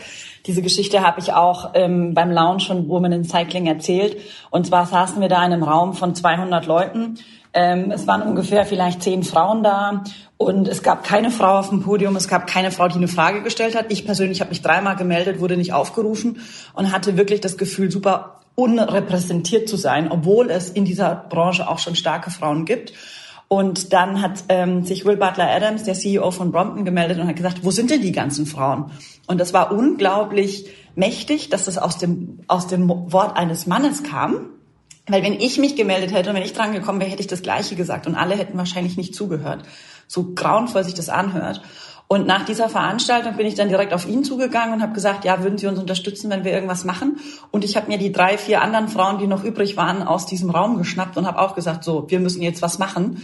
Und das waren dann letztendlich auch die Mitgründerinnen dieses Netzwerks. Das sind sozusagen die, mit denen Sie angefangen haben, die Sie auch gerade schon erwähnt haben?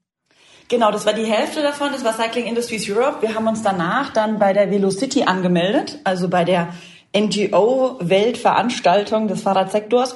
Und dort haben die Initiatoren zu uns gesagt, es gibt noch eine andere Gruppe, die was Ähnliches vorhat. Wollt ihr euch nicht mit denen zusammentun? Und haben wir gesagt, ja, unbedingt. Weil es ist, glaube ich, auch wichtig zu verstehen, dass Women in Cycling natürlich die Industrie diverser machen will. Aber wir sprechen ganz eindeutig vom Sektor, weil es eben in der Industrie nicht aufhört. Es geht auch in der NGO-Welt, in der Forschung, im Sport, überall darüber hinaus. Und ich glaube, es ist auch wichtig, über Bande zu spielen und eben auch die Frauen in diesen anderen ähm, Bereichen des Fahrrads kennenzulernen. Weil ich auch immer noch glaube, dass zum Beispiel auch die Forschung stärker noch mit der Industrie zusammenarbeiten könnte zum Beispiel. Und wenn man sich daran kennt, dann geht sowas natürlich auch leichter. Wie wird denn das Netzwerk arbeiten und ist es geografisch begrenzt? Nein, es ist geografisch nicht begrenzt. Wir hatten jetzt ja kürzlich unseren Lounge. Wir hatten über 1000 Anmeldungen und wir hatten dann letztendlich auch über 600 Leute, die sich live zugeschaltet haben, über der ganzen Welt verteilt. Also wir hatten Leute aus Kanada, Peru, Kolumbien. Wir hatten Leute aus Indien. Wir hatten fast alle europäischen Länder vertreten, von Helsinki bis Spanien. Also einmal, ähm, einmal quer durch. Und das Netzwerk wird vor allem auch erstmal digital arbeiten. Es gibt zwei Möglichkeiten. Es gibt eine ähm, LinkedIn-Gruppe namens Women in Cycling, ähm, zu der auch schon über 500 Leute äh, beigetreten sind. Dort geht es darum, sich auszutauschen, Jobangebote hin und her zu schicken oder eben, ich habe gerade einen Aufruf abgesetzt, ich suche noch eine Keynote-Speakerin, ob mir jemand was empfehlen kann. Und als zweites gibt es ein Expertinnenportal, was ich super interessant finde. Da kann man sich selber eintragen, wenn man sagt, ich kann als Expertin irgendwo sprechen und kann dort eben dann nach anderen Frauen suchen aus anderen Bereichen. Und ähm, das Netzwerk wird in erster Linie mal digital stattfinden. Und das war, glaube ich, auch der Erfolg für diesen Lounge. Wir versuchen aber natürlich auch auf Veranstaltungen wie zum Beispiel der Eurobike dann auch ähm, was Physisches auf die Beine zu stellen. Ganz am Anfang vom Podcast haben wir ja schon so ein bisschen dieses Bild gezeichnet, auf das Sie auch schon eingegangen sind. Ähm, haben Sie denn ganz konkrete Zahlen dazu, wie sich wirklich die sichtbaren Positionen in der Fahrradbranche oder im Sektor zwischen den Geschlechtern verteilen? Nein, es gibt die Zahlen nicht. Ähm, und das ist auch eine, eine, große Lücke. Da wollen wir aber auch ran und wollen diese Zahlen heben durch Umfragen zum Beispiel. Aber das sind natürlich auch noch Ziele, die ich sagen muss. Momentan ist das Netzwerk auf reiner freiwilligen Arbeit. Also es steht kein Budget dahinter. Und ähm, da wir aber auch viel mit den Forscherinnen zusammenarbeiten, können wir uns super gut vorstellen, dass diese Zahlenlücke bald geschlossen wird.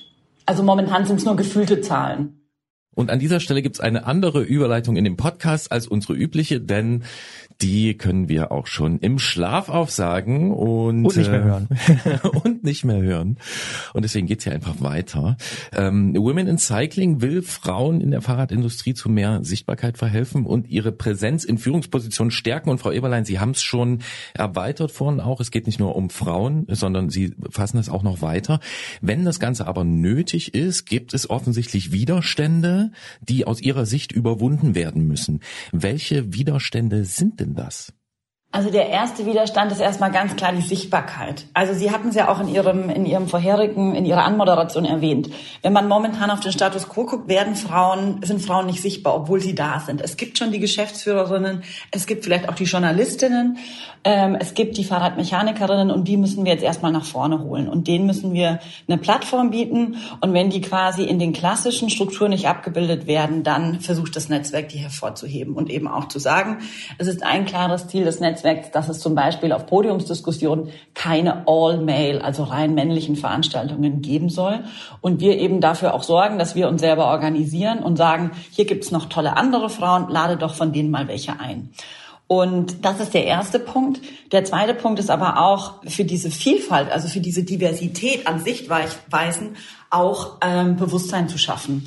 Also es gibt unterschiedliche Studien darüber, die besagen, dass divers aufgestellte Teams ähm, auch wirtschaftlich erfolgreicher sind. Und das ist natürlich total logisch, weil wenn man nur eine homogene Gruppe hat, dann denkt, designt, organisiert und verkauft die auch hauptsächlich für diese eine Gruppe. Wenn man aber, egal ob es jetzt ein Designteam oder ein Verkaufsteam, diverser aufstellt, kann man damit auch unterschiedliche Gruppen erreichen.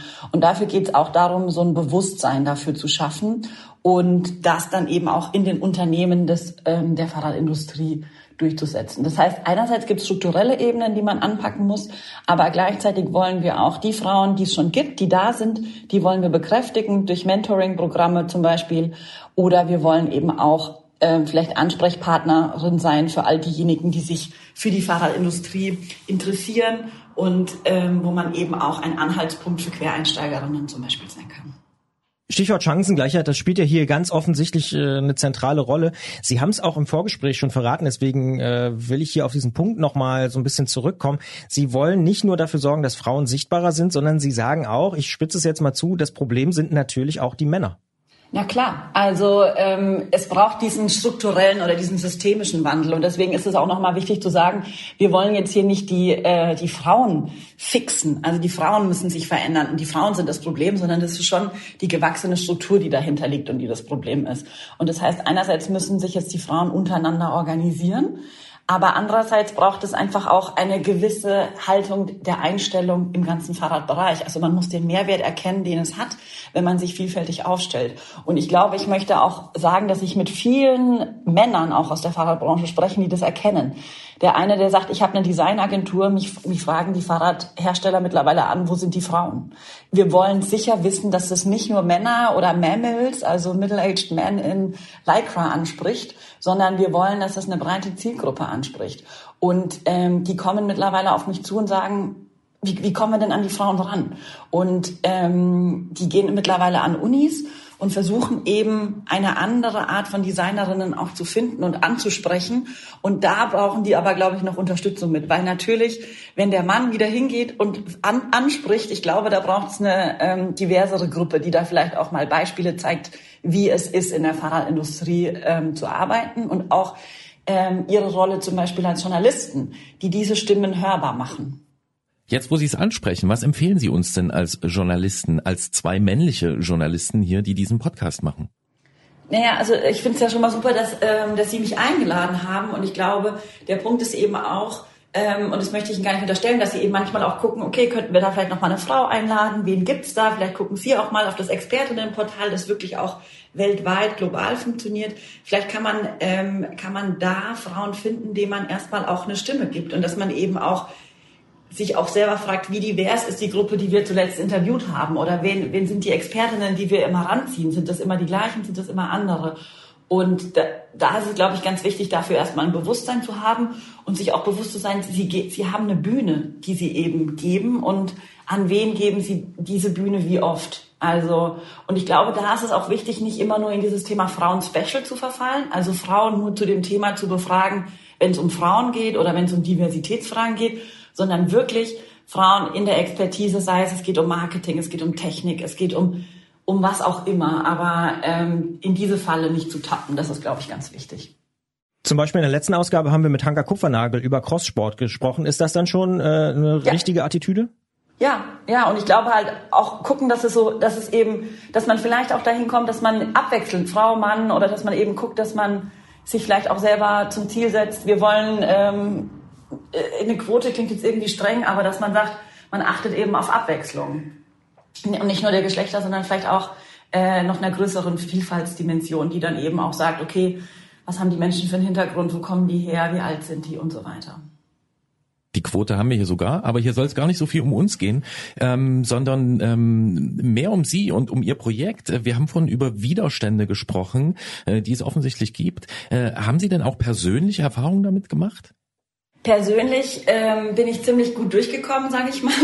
Ähm, ich arbeite aber in kleinen Organisationen und ich meine, ich bin jetzt mit in der Geschäftsführung. Wir sind ein Team, das ähm, mittlerweile bald, glaube ich, eine Männerquote braucht, weil wir äh, nur ein Drittel Männer haben und sonst sind es Frauen. Wir sind aber auch nur ein ganz kleines Team.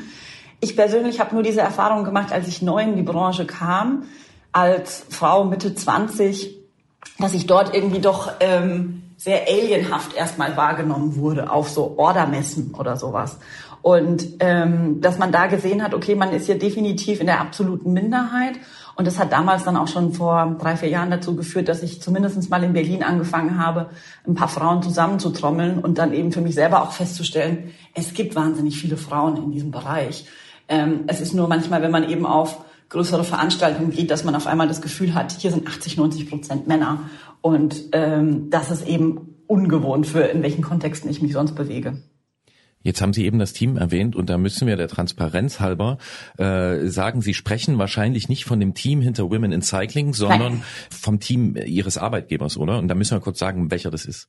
Genau, das ist, äh, das ist mein Team bei Velo Concept hier ähm, und ähm, bei Women in Cycling sind wir ein rein Frauenteam, äh, werden aber natürlich auch unterstützt, weil zum Beispiel bei Velo Concept macht unser Marketing, das macht Mann und er unterstützt uns, was dann die Pressemitteilungen und so weiter angeht. Und für alle Hörerinnen und Hörer, die Velo Concept nicht kennen, in einem Satz, was macht Velo Concept? Velo Concept ist eine Agentur für das Fahrrad. Also wir machen alles von Events über Beratungen, Konferenzen um das Fahrrad in die Mitte der Gesellschaft zu bringen. Stichwort Mitte der Gesellschaft. Wenn man über solche Themen spricht, wie wir es jetzt auch gerade tun, kriegt man ja immer mal wieder und auch sehr, sehr häufig ich sag mal, sehr skeptische Reaktionen, so nach dem Motto, na ja, müssen wir denn jetzt darüber auch noch diskutieren? Kriegen Sie solche Reaktionen auch aus der Branche? Ehrlich gesagt nicht. Also ich kriege wirklich eher die Gegenteile Reaktionen von wegen super, was können wir tun? Also ich war kürzlich auf einem Panel, äh, weil ich als einzige Frau, und es gab wirklich mehr Männer mit dem Vornamen Frank als Frauen oder andere Gruppen, die repräsentiert waren.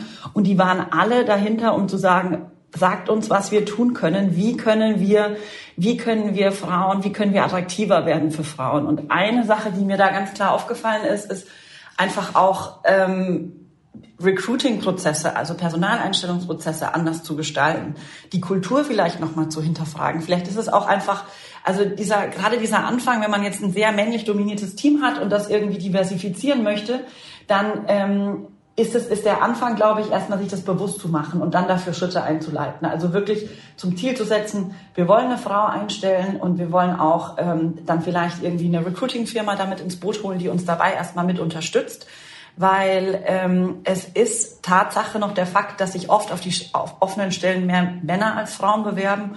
Und ähm, dem wollen wir eben auch mit unserer Ansprache in dem Netzwerk Women in Cycling entgegenwirken, dass wir einfach einen Pool an Frauen dort finden, die sich für die Fahrradbranche interessieren, um die dann auch mehr in die Branche reinzuholen. Und ähm, also ich glaube, es ist vielleicht nicht in allen, bei allen das Verständnis da, aber ich glaube, es ist sehr wohl ein sehr großes Verständnis dafür da, dass man, wenn man diverser als Unternehmen aufgestellt ist, damit auch ähm, in größere Schichten der Gesellschaft reinwirken kann. Das finde ich ganz interessant, was Sie jetzt gesagt haben und was Sie auch vorhin schon mal so angedeutet haben. Im Jahr 2021 ist es vielleicht auch, ich spitze mal zu, in den Unternehmen angekommen, dass Frauen einfach mal mindestens die Hälfte des Marktes auch ausmachen? Ja, ja, das ist angekommen. Und ähm, das ist eben auch die, also und ich glaube eben auch, und da ist es wichtig, das ist mittlerweile angekommen, dass man auf Frauen, ähm, dass man Frauen ähm, bevorzugen muss oder mit integrieren muss. Bevorzugen ist jetzt in dem Moment vielleicht das falsche Wort. Aber was ich eben auch noch an der Stelle anmerken möchte, ist, dass das nur der erste Schritt für Diversität ist. Da sprechen wir nur bei Gendergerechtigkeit, sondern wir müssen auch eben äh, dafür sorgen, so welche Gruppen erreichen wir noch nicht. Und zum Beispiel in den im Vereinigten Königreich gibt es schon super viele Initiativen, die sich zum Beispiel auch für ähm, ähm, schwarze Menschen einsetzen, die Fahrrad fahren. Oder eben auch, wo es darum geht, welche, welche Figur haben denn Menschen, die Fahrrad fahren? Also kann man nicht auch was für Dicke und für Dünne anbieten? Oder für welches Alter bietet man das an? Es gibt super viele Gesellschaften, in denen Fahrradfahren wirklich Kindermobilität ist oder Sport. Und dazwischen gibt's nichts. Und ich glaube, da haben wir wahnsinnig viele Gruppen, die uns momentan als Industrie noch durch den Lappen gehen. Und ähm, da vielleicht noch ein ganz kurzes Beispiel. Ich war vor einem Jahr oder vor, vor Corona eingeladen an einer Neuköllner Schule, Fahrrad äh, denen schmackhaft zu machen, den Teenagern. Und das war das härteste Publikum, von dem ich jemals stand. Also da wollte keiner irgendwas vom Fahrrad wissen. Die fanden das alle wahnsinnig uncool. Und dann dachte ich auch, das ist eine riesige Zielgruppe, die waren total gemischter Hintergrund. Aber wie schafft man es für, so, für so, so eine Gruppe attraktiv zu sein? Eben das Fahrrad als Verkehrsmittel, das Fahrrad als Sportinstrument. Und darüber hinaus generiert man ja wieder auch äh, zukünftig Fachkräfte zum Beispiel. Oder man wirkt damit eben in die Gesellschaft hinein. Und deswegen ist es, glaube ich, wichtig, diese unterschiedlichen Perspektiven auch in den Unternehmen mit zu integrieren, um diese dann auch zu erreichen. Ja, nun könnte es der eine Nutzen sein, dass da eben mehr Fachkräfte dadurch rekrutiert werden oder auch, dass äh, Firmen ganz neue Kunden oder Kundinnenpotenziale sich erschließen. Äh, ähm, man könnte es aber auch noch in die andere Richtung drehen und die Frage stellen, wird denn das Fahrrad an sich auch besser, wenn diverser daran gearbeitet wird? Ich glaube, dass es auf jeden Fall besser wird. Und ähm, ich glaube aber auch, was auch nochmal interessant ist, ist halt die Frage, stellt man das Fahrrad in den Mittelpunkt oder stellt man das Radfahren in den Mittelpunkt? Und das ist auch nochmal ein ganz interessanter Twist, um, ähm, um zu sagen, ist das Fahrrad nicht an sich schon, wie es ist, relativ gut, aber was muss man zum Beispiel machen, um das Radfahren nach vorne zu bringen und dadurch andere Zielgruppen, zum Beispiel durch Influencer und so, ähm, ähm, zu erreichen. Ich glaube, was, auf was Sie jetzt vielleicht ansprechen, ist diese klassische Zweiteilung in Frauenprodukte und Männerprodukte. Davon bin ich persönlich gar nicht so überzeugt, weil ich bin eine 1,80 Meter große Frau ähm, für mich passen die Produkte, die für Männer gemacht werden, besser als die, die für Frauen gemacht werden. Ich glaube, wir müssen eher dahin kommen, dass wir eine größere Varianz an Produkten anbieten. Was ich vorhin schon meinte, was zum Beispiel jetzt Bekleidung angeht, dass das eben auch für dickere und für dünnere und für kleinere und für größere Menschen gemacht wird. Und genauso wie Rahmen. Ich kenne auch kleine Männer, die gerne mal einen XS-Rahmen fahren würden. Und da sind wir, glaube ich, noch nicht, dass wir diese Varianz abbilden können. Und da ist es dann weniger für mich, ob das jetzt ein Frauen- und Damenrad oder Herrenrad ist. Also diese Begriffe würde ich gerne auch streichen, sondern ähm, was auch interessant ist, sind dann eben so, solche Fahrräder wie Lastenräder oder Falträder. Ähm, an denen kann man, glaube ich, ganz gut sehen, dass die für alle ziemlich gut funktionieren können. Und ähm, da finde ich es auch immer wieder faszinierend, wenn dann eine super kleine und eine super große Person sich ein Fahrrad teilen können und das auch funktioniert egal welchen Geschlechts. In die Richtung äh, dachte ich eben auch, es gibt ja auch von äh, Menschen zum Beispiel, die einfach kleiner sind als der durchschnittliche 1,80 Mann, immer wieder auch den, naja, ich sag mal, zumindest unterschwellig formulierten Vorwurf, dass halt viele Räder einfach für diesen 1,80 Mann entwickelt werden, dann wird skaliert äh, nach oben und nach unten und dann fahren die äh, diese Randgrößen äh, sich natürlich auch ähm, viel schlechter und wäre ja nicht schlecht, wenn da jemand mit einer 1,60 Körpergröße mal ein Modell entwickelt. Absolut, absolut. Und das ist ja eben auch genau die Frage. Und da würde ich aber eben, wie Sie genau sagen, es muss dann nicht unbedingt Mann oder Frau sein, sondern da geht es dann einfach um, um mehr als nur das Geschlecht. Wobei das Geschlecht natürlich da auch mit eine Rolle spielen kann, aber ich will nicht nur, dass es die herausragende Rolle spielt. Ich habe Sie vorhin nach der Situation gefragt, was sozusagen der Auslöser war, dieses Netzwerk zu gründen. Jetzt würde ich Sie ganz am Ende noch mal gerne fragen, gibt es auch irgendwie so einen Moment, wo Sie gemerkt haben oder wo Sie Mut schöpfen und sagen, da verändert sich was, da bewegt sich was? Also ich schätze Mut zum Beispiel aus diesem Netzwerk heraus. Also ganz klar, es war ähm, so toll zu sehen, was passiert, wenn wir alleine unsere ganzen Netzwerke zusammenwerfen und ähm, darüber hinaus verteilen. Also ich gucke mir jetzt unser Expertinnen-Netzwerk an oder unser Expertinnen-Portal und ich kenne da vielleicht 20 Prozent, 10 Prozent der Frauen, die sich dort registriert haben. Das heißt, wir haben einen wahnsinnigen Schneeballeffekt schon erreicht. Und ich habe zum Beispiel Anfragen auf LinkedIn bekommen, auf, zum ersten Mal, seit ich auch in diesem beruflichen Netzwerk bin, von mehr Frauen als von Männern. Und ähm, ich habe zum Beispiel Anfragen bekommen von einer Stadtplanerin aus dem Iran bis hin irgendwie zu einer Marketingchefin aus ähm, der Fahrradindustrie. Und das sind alles Leute, die mir vorher nicht zugänglich waren. Und das ist nämlich ganz interessant, weil wenn ich kann zum Beispiel auf eine Eurobike oder auf eine Veranstaltung gehen, aber dort lernt man diese Leute nicht so leicht kennen. Es sei denn, es gibt einen spezifischen Raum dafür. Und ich glaube, diesen Raum haben wir aufgemacht und es gibt mir ganz viel Hoffnung, dass wir uns dann auch alle mal physisch und real kennenlernen können. Also vielleicht noch kurze Zeitinformation. Die meisten Frauen, mit denen ich dieses Netzwerk Women in Cycling jetzt gegründet habe, also das Kernteam von knapp zehn Frauen, da habe ich die wenigsten in meinem Leben schon mal im realen Leben getroffen, außer die, die ich auf der Eurobike kennengelernt habe. Das ist schon sehr faszinierend, was man momentan auch mit den pandemischen Einschränkungen trotz alledem erreichen kann. Und das Feedback, was wir bekommen, macht mir sehr viel Hoffnung, dass wir, dass dieses Thema wirklich bereit ist, angegangen zu werden in der Fahrradindustrie. Und ganz zum Schluss nochmal ganz knapp, wenn jetzt jemand das hört und sagt, ich möchte mich damit engagieren, ich möchte da mitmachen, ähm, der Haupttreff ist sozusagen gerade LinkedIn, oder? Ja, der Haupttreff ist LinkedIn und bitte auch im Expertinnen-Netzwerk registrieren. Das findet man bis jetzt noch unter Cycling Industries Europe. Dort kann man sich im Expertinnenportal anmelden. Women in Cycling will die Fahrradbranche und den Fahrradsektor, so muss man sagen, diverser machen und öffnen für verschiedene Geschlechter und äh, Körpergrößen und Körperformen und Anwendungsfälle. Und Perspektiven. Und Perspektiven. Und äh, Women in Cycling ist gegründet worden, unter anderem von Isabel Eberlein von Velokonzept aus Berlin. Und sie hat mit uns gesprochen und wir sagen natürlich vielen Dank und äh, werden gespannt die Entwicklung weiter verfolgen. Ich sage euch danke. Ich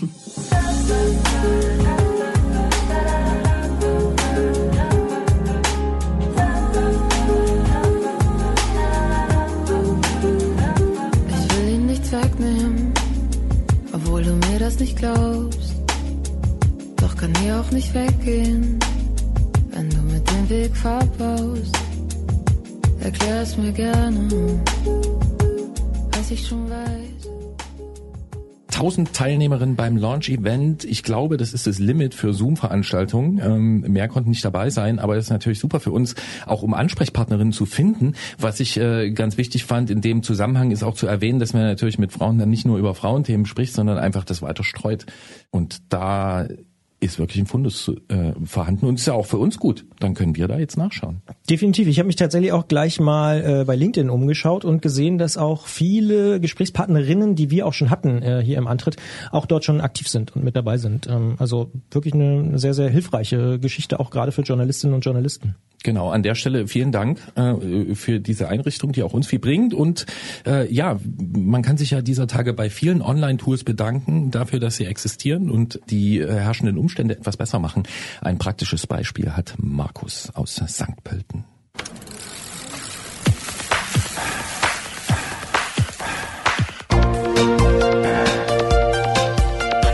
Antritt. Alles rund ums Radfahren bei Detektor FM. Ihr wisst es und wir wissen es auch. Der Antritt hier bei Detektor FM ist natürlich keine Einbahnstraße.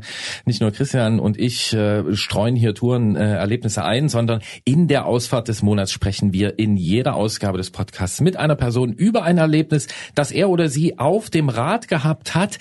Egal ob Weltreise oder Trainingsfahrt, ob Hochleistungserlebnis oder entspanntes Gleiten auf Alltagswegen. Und vielleicht sollte ich diesmal sagen, egal ob drinnen oder draußen. Nehmt uns einfach ein Stück mit auf eure Ausfahrten.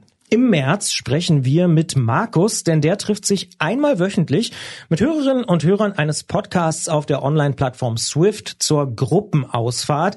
Ein Gummiband ist dabei auch im Einsatz und gequatscht wird offensichtlich auch sehr viel. Wir müssen genau darüber reden oder quatschen. Hallo Markus, schönen guten Tag. Grüß euch. Für alle, die das Prinzip von Swift vielleicht doch noch nicht kennen, was ist das nochmal und wie geht das? Es ist mehr oder weniger ein großes Computerspiel, wo man keinen Joystick da hat, sondern am Rad sitzt und tritt und seine Leistung gemessen wird und dann online wird ein Radrennen simuliert, eine Radausfahrt simuliert. Und wo hältst du dich auf, wenn du dort regelmäßig zur Gruppenausfahrt gehst? In meinem Wohnzimmer. Das ist der erste Gesprächspartner, mit dem wir draußen über etwas sprechen, was er drin macht. Normalerweise ist es umgekehrt. Das ist ziemlich interessant. Du bist also in deinem Wohnzimmer und sitzt auf deinem Rad und das bewegt sich aber nicht selbst, ne? Genau, ich erzeuge die Leistung, das wird gemessen und wird dann in ein Computerspiel übertragen. Jetzt kennen wir Swift vor allen Dingen ja als Plattform für online ausgetragene Rennen. Darüber haben wir hier in diesem Podcast ja auch schon häufiger mal gesprochen. Du schreibst jetzt noch von einem Gummiband und dass viel gequatscht wird. Geht ihr danach auch online in den Biergarten oder was hat das mit dem Quatschen und dem Gummiband auf sich?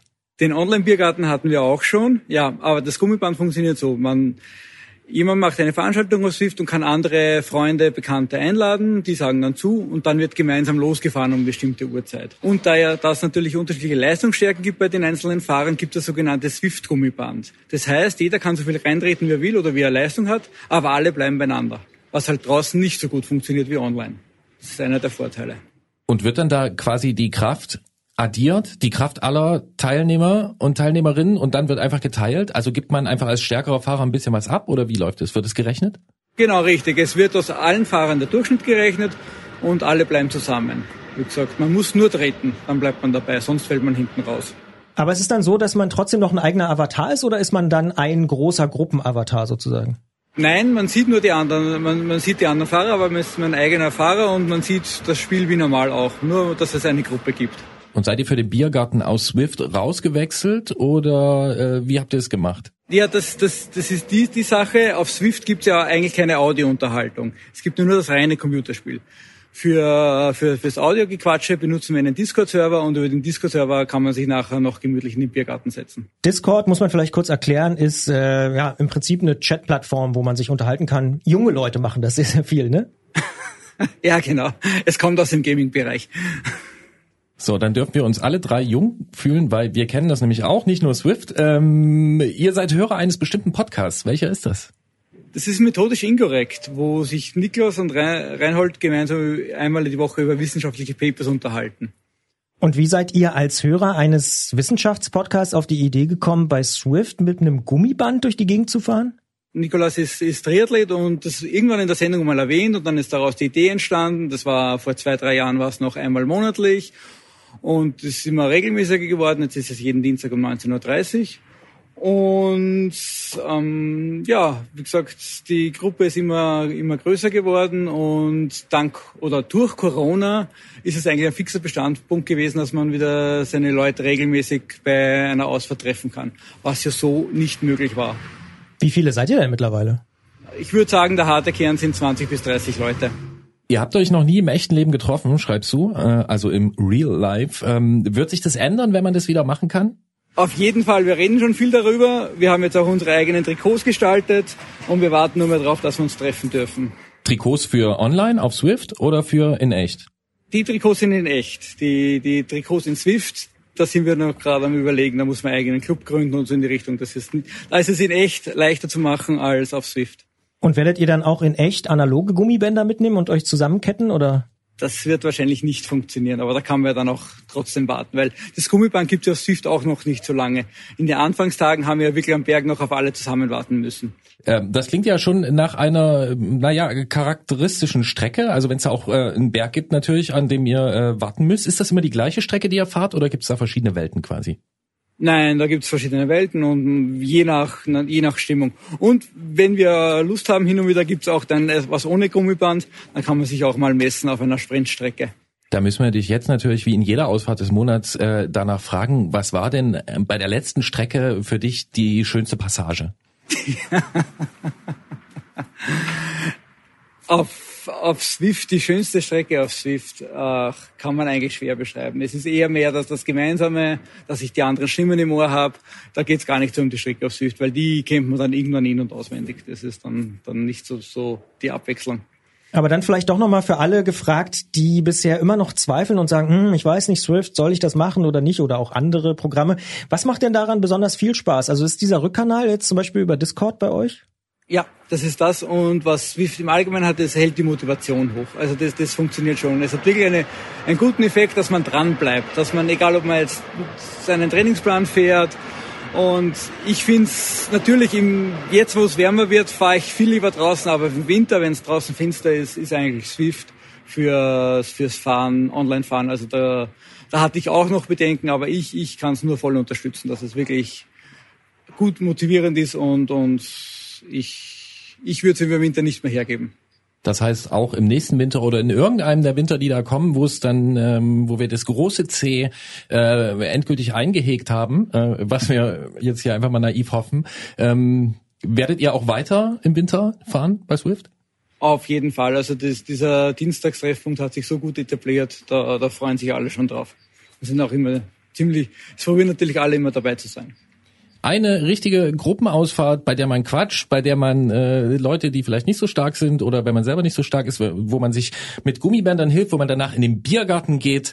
Äh, in so einer Gruppe ist Markus dabei. Er trifft sich einmal die Woche mit Hörerinnen und Hörern des Podcasts Methodisch Inkorrekt auf Swift. Die wir und, an dieser Stelle auch grüßen wollen, alle Hörerinnen und Hörer. Die wollen wir an dieser Stelle grüßen. Und, und die Macher auch natürlich, ja. Die Macher auch. Und wir haben natürlich gelernt, es ist, ähm, wenn, wenn man das macht, wenn man also in zwei verschiedenen Welten lebt, dann muss man auch zwei verschiedene Trikotsätze anfertigen kann also nicht nur doppelt Spaß machen, sondern auch doppelt anstrengend sein. Und es ist anstrengender, virtuelle Trikots äh, herzustellen als analoge. Ja. Wir sagen Dankeschön für diese Ausfahrt des Monats. Bitte gerne, hat mich auch gefreut. Wunderbar, bis zum nächsten Mal, Markus. Ciao. Servus. Ich wollte nie viel, immer nur der Beste sein. Kein großes Ziel, immer nur der Beste sein. Ich hab's geschafft, war gar nicht mal so schwer. Und seitdem hab ich keine Ziele mehr. Uh. Dickerchen, Dickerchen, Dickerchen, Dickerchen, Dickerchen. Dicker. Wache ich morgens auf, mache ich anschließend immer erst einmal ein Nickerchen. Dann rapp ich paar Bars ein uh, und schlafe danach ein. Gut Nacht. Tag aus, Tag ein. Ruf mich vor der Arbeit an. Äh. Was für eine Arbeit, Dicker. Gummiband, das ist mir tatsächlich in den letzten Wochen äh, schon häufiger mal untergekommen. Dir auch? Also jetzt nicht nur in Ausfahrt des Monats, sondern ich habe es schon hier und da mal von äh, Freundinnen und Freunden gehört, dass es das jetzt gibt. Das, das Feature. Swift, das Swift-Gummiband? Ja, ja. Nee, ist mir überhaupt nicht untergekommen. Echt? nee, ich war, ich war halt lieber Tandem. Aber, ähm, Stimmt, ja. Äh, ja, ist ein ist ein interessantes Feature ähm, und äh, ja, Biergarten fandst du auch ganz gut, glaube ich, ne? Ja, ja, ja, grundsätzlich. Also offline, analog, aber auch online, digital, immer. Ja, also digital kann man sich auf alle möglichen Arten verabreden und äh, zusammen fahren. Man muss nicht nur gegeneinander fahren. Ähm, ich habe auch den Vorschlag äh, jetzt äh, mitbekommen, in einem Video habe ich das gesehen, dass jemand vorgeschlagen hat, dass man mal auf Swift einen Coffee Outside macht. Mhm. Ne? Also sich trifft zum draußen Kaffee kochen und vielleicht mal an Wegesrand setzen, finde ich auch eine lustige Idee. Und ähm, unsere äh, Expertin für Ideen dafür, was man machen kann im kommenden Monat, Johanna Janke aus Hamburg an der Elbe, die ist natürlich auch jetzt wieder bei uns. Äh, wir haben das Kabel schon verlegt und sagen Hallo, Johanna. Ja, moin aus Hamburg. Ich freue mich wieder da zu sein. Wir freuen uns. Absolut. Und äh, wir fragen uns natürlich, ähm, was du auch in diesem für Veranstaltungen gar nicht so einfachen Monat für eine Veranstaltung rausgepickt hast, die wir empfehlen können. Ja, ich habe was ganz Tolles dabei. Wie ihr euch denken könnt, ist es auch wieder digital, weil anders gemeinsam Radfahren geht ja aktuell noch nicht. Ähm, mittlerweile haben sich aber einige dran gewöhnt und es wird immer normaler, dass man sich eben auch digital verabredet. Und ich habe euch heute mitgebracht die Ride Far Challenge. Das steht für Ride for a Reason. Also wieder verbunden mit Spenden für Bikeagees und das Bamboo Bike Project. Und es geht darum, 180 Kilometer oder 360 Kilometer zu fahren und ähm, das zu verhashtaggen, Orbit, das ist eine Orbit-Aktion auf Komoot zu taggen und an der Challenge teilzunehmen. Also 180 Kilometer oder 360 Kilometer ist jetzt lang. Ich weiß aber, man kann das auch, man darf nur nicht pausieren. Man könnte das auch an zwei Tagen fahren, zum Beispiel. Ja, und mit Orbit sprichst du auf Orbit äh, an vom letzten Jahr, da haben wir auch drüber gesprochen, ne? Auf diese, das sind die Leute, die die Rundfahrten in den einzelnen Bundesländern machen. Ja, genau. Ich glaube, Raphael war sogar bei euch im Podcast zu Gast. Und ich habe ja auch das Event dann begleitet. Da ging es darum, in 16 Bundesländern 16 Orbits zu fahren. Und das wird dieses Jahr ja auch wieder stattfinden.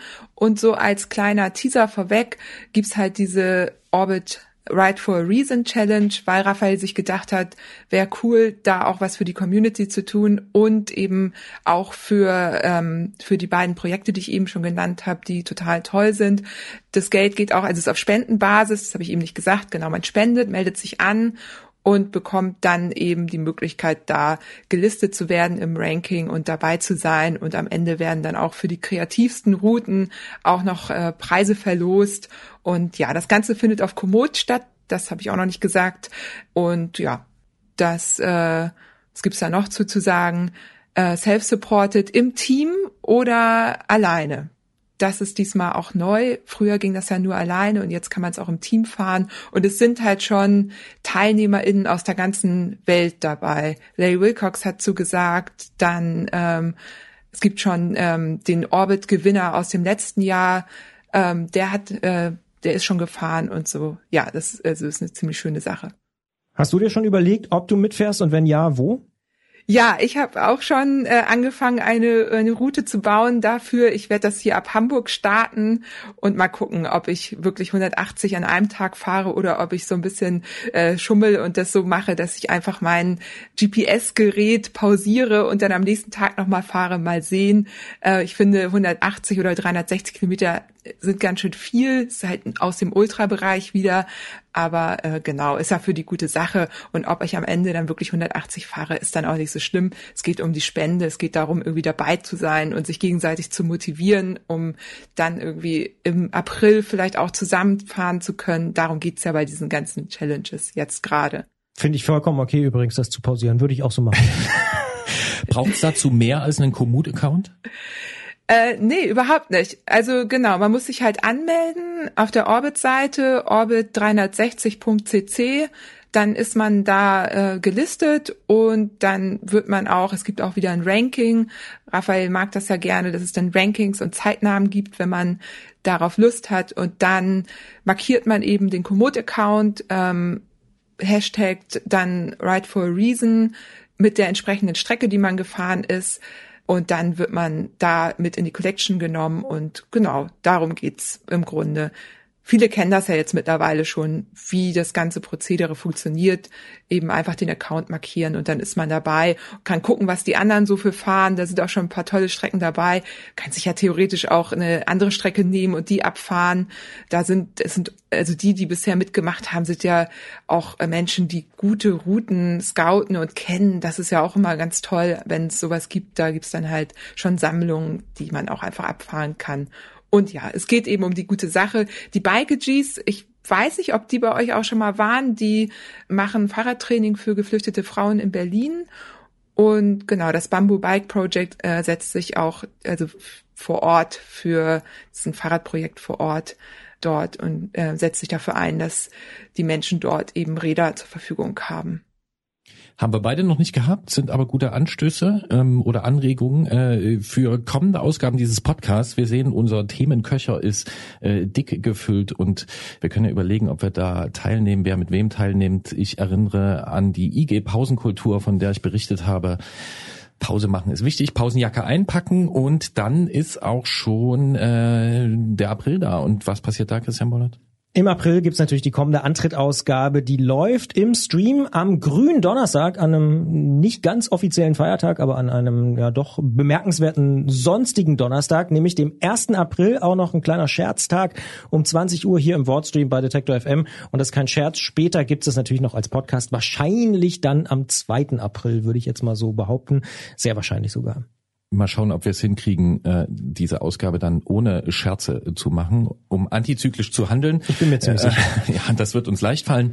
Ähm, auf dem Weg dahin gibt's noch eine Zeitumstellung. Die geliebte Sommerzeit, zumindest die von mir geliebte, die wird wieder da sein. Es ist eine Stunde länger hell. Ich freue mich sehr drauf und bis dahin erreicht ihr uns unter antritt.detektor.fm mit Lob, Kritik, Anregungen und Ausfahrten.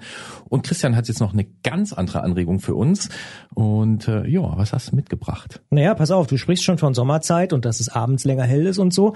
Und es gibt ja Leute, die wollen nicht ausschließlich Fahrrad fahren, sondern die haben vielleicht auch noch einen grünen Daumen oder wollen ihn entwickeln, haben vielleicht einen Kleingarten, einen Balkon oder einen richtigen Garten oder, oder, oder, oder einen Community-Garten. Und die sollten auf jeden Fall mal in unseren Podcast Das Gartenradio reinhören. Die von mir sehr, sehr geschätzte Kollegin Heike Sikoni beschäftigt sich dann nämlich jeden Monat mindestens zwei, manchmal sogar dreimal mit verschiedenen Aspekten des Gärtnerns. Und ich bin gar nicht so ein Gartenfreund. Ich bin Blumenfreund durchaus, aber das ist echt ein Podcast, der ist Wahnsinn. Meine Lieblingsfolge ist immer noch die Schneeglöckchen-Folge. Da ist sie auf so einer Schneeglöckchen-Ausstellung und trifft lauter Schneeglöckchen-Fans. Das ist wirklich genial gemacht und die reden darüber.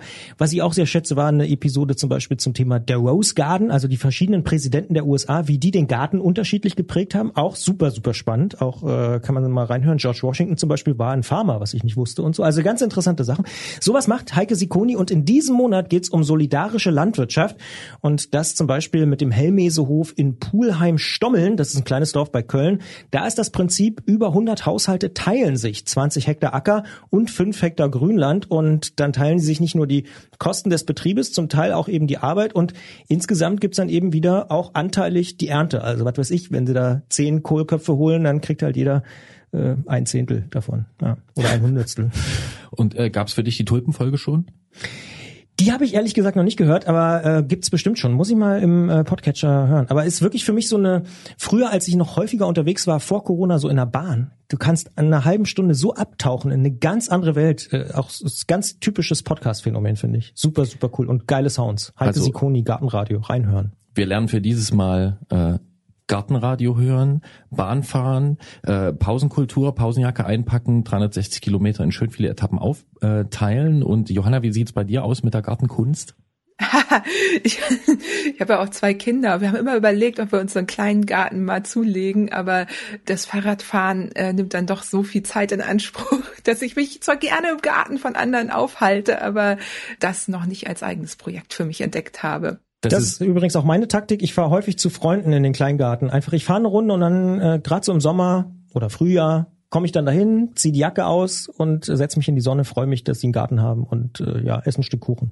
Dann ist meine finale Frage an der Stelle, wenn man so wie du ist und auch so wie ich, ja, und nicht so richtig gut im Gärtner-Business, äh, noch nicht so gut mitspielt, im Gärtner-Game, sagt man dann, man hat zwei linke grüne Daumen? Hm, weiß ich gar nicht. Ich glaube, man würde wahrscheinlich eher sagen, zwei braune Daumen. Da gibt's bestimmt so eine Art, auch so eine Beschimpfung für so Gartennoobs wie Mhm. uns. Ja. Ja.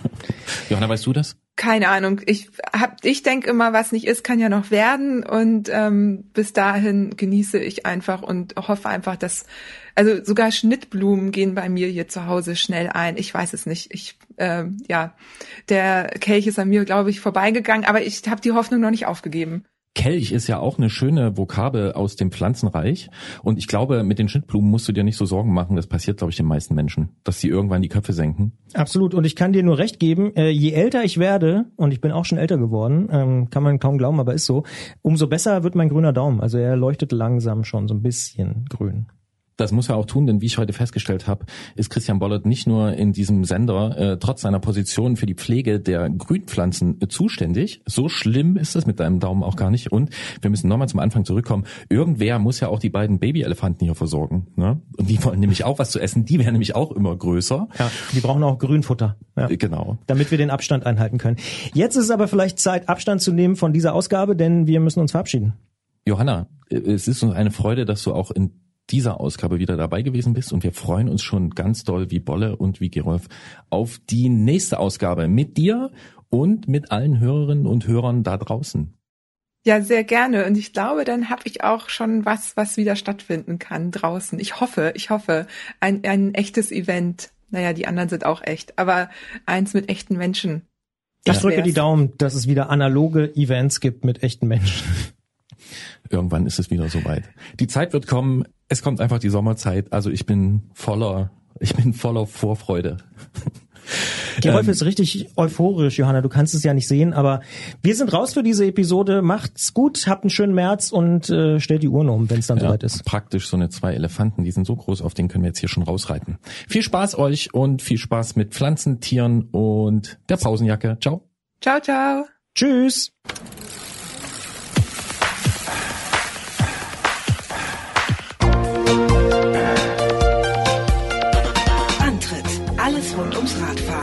Detektor FM.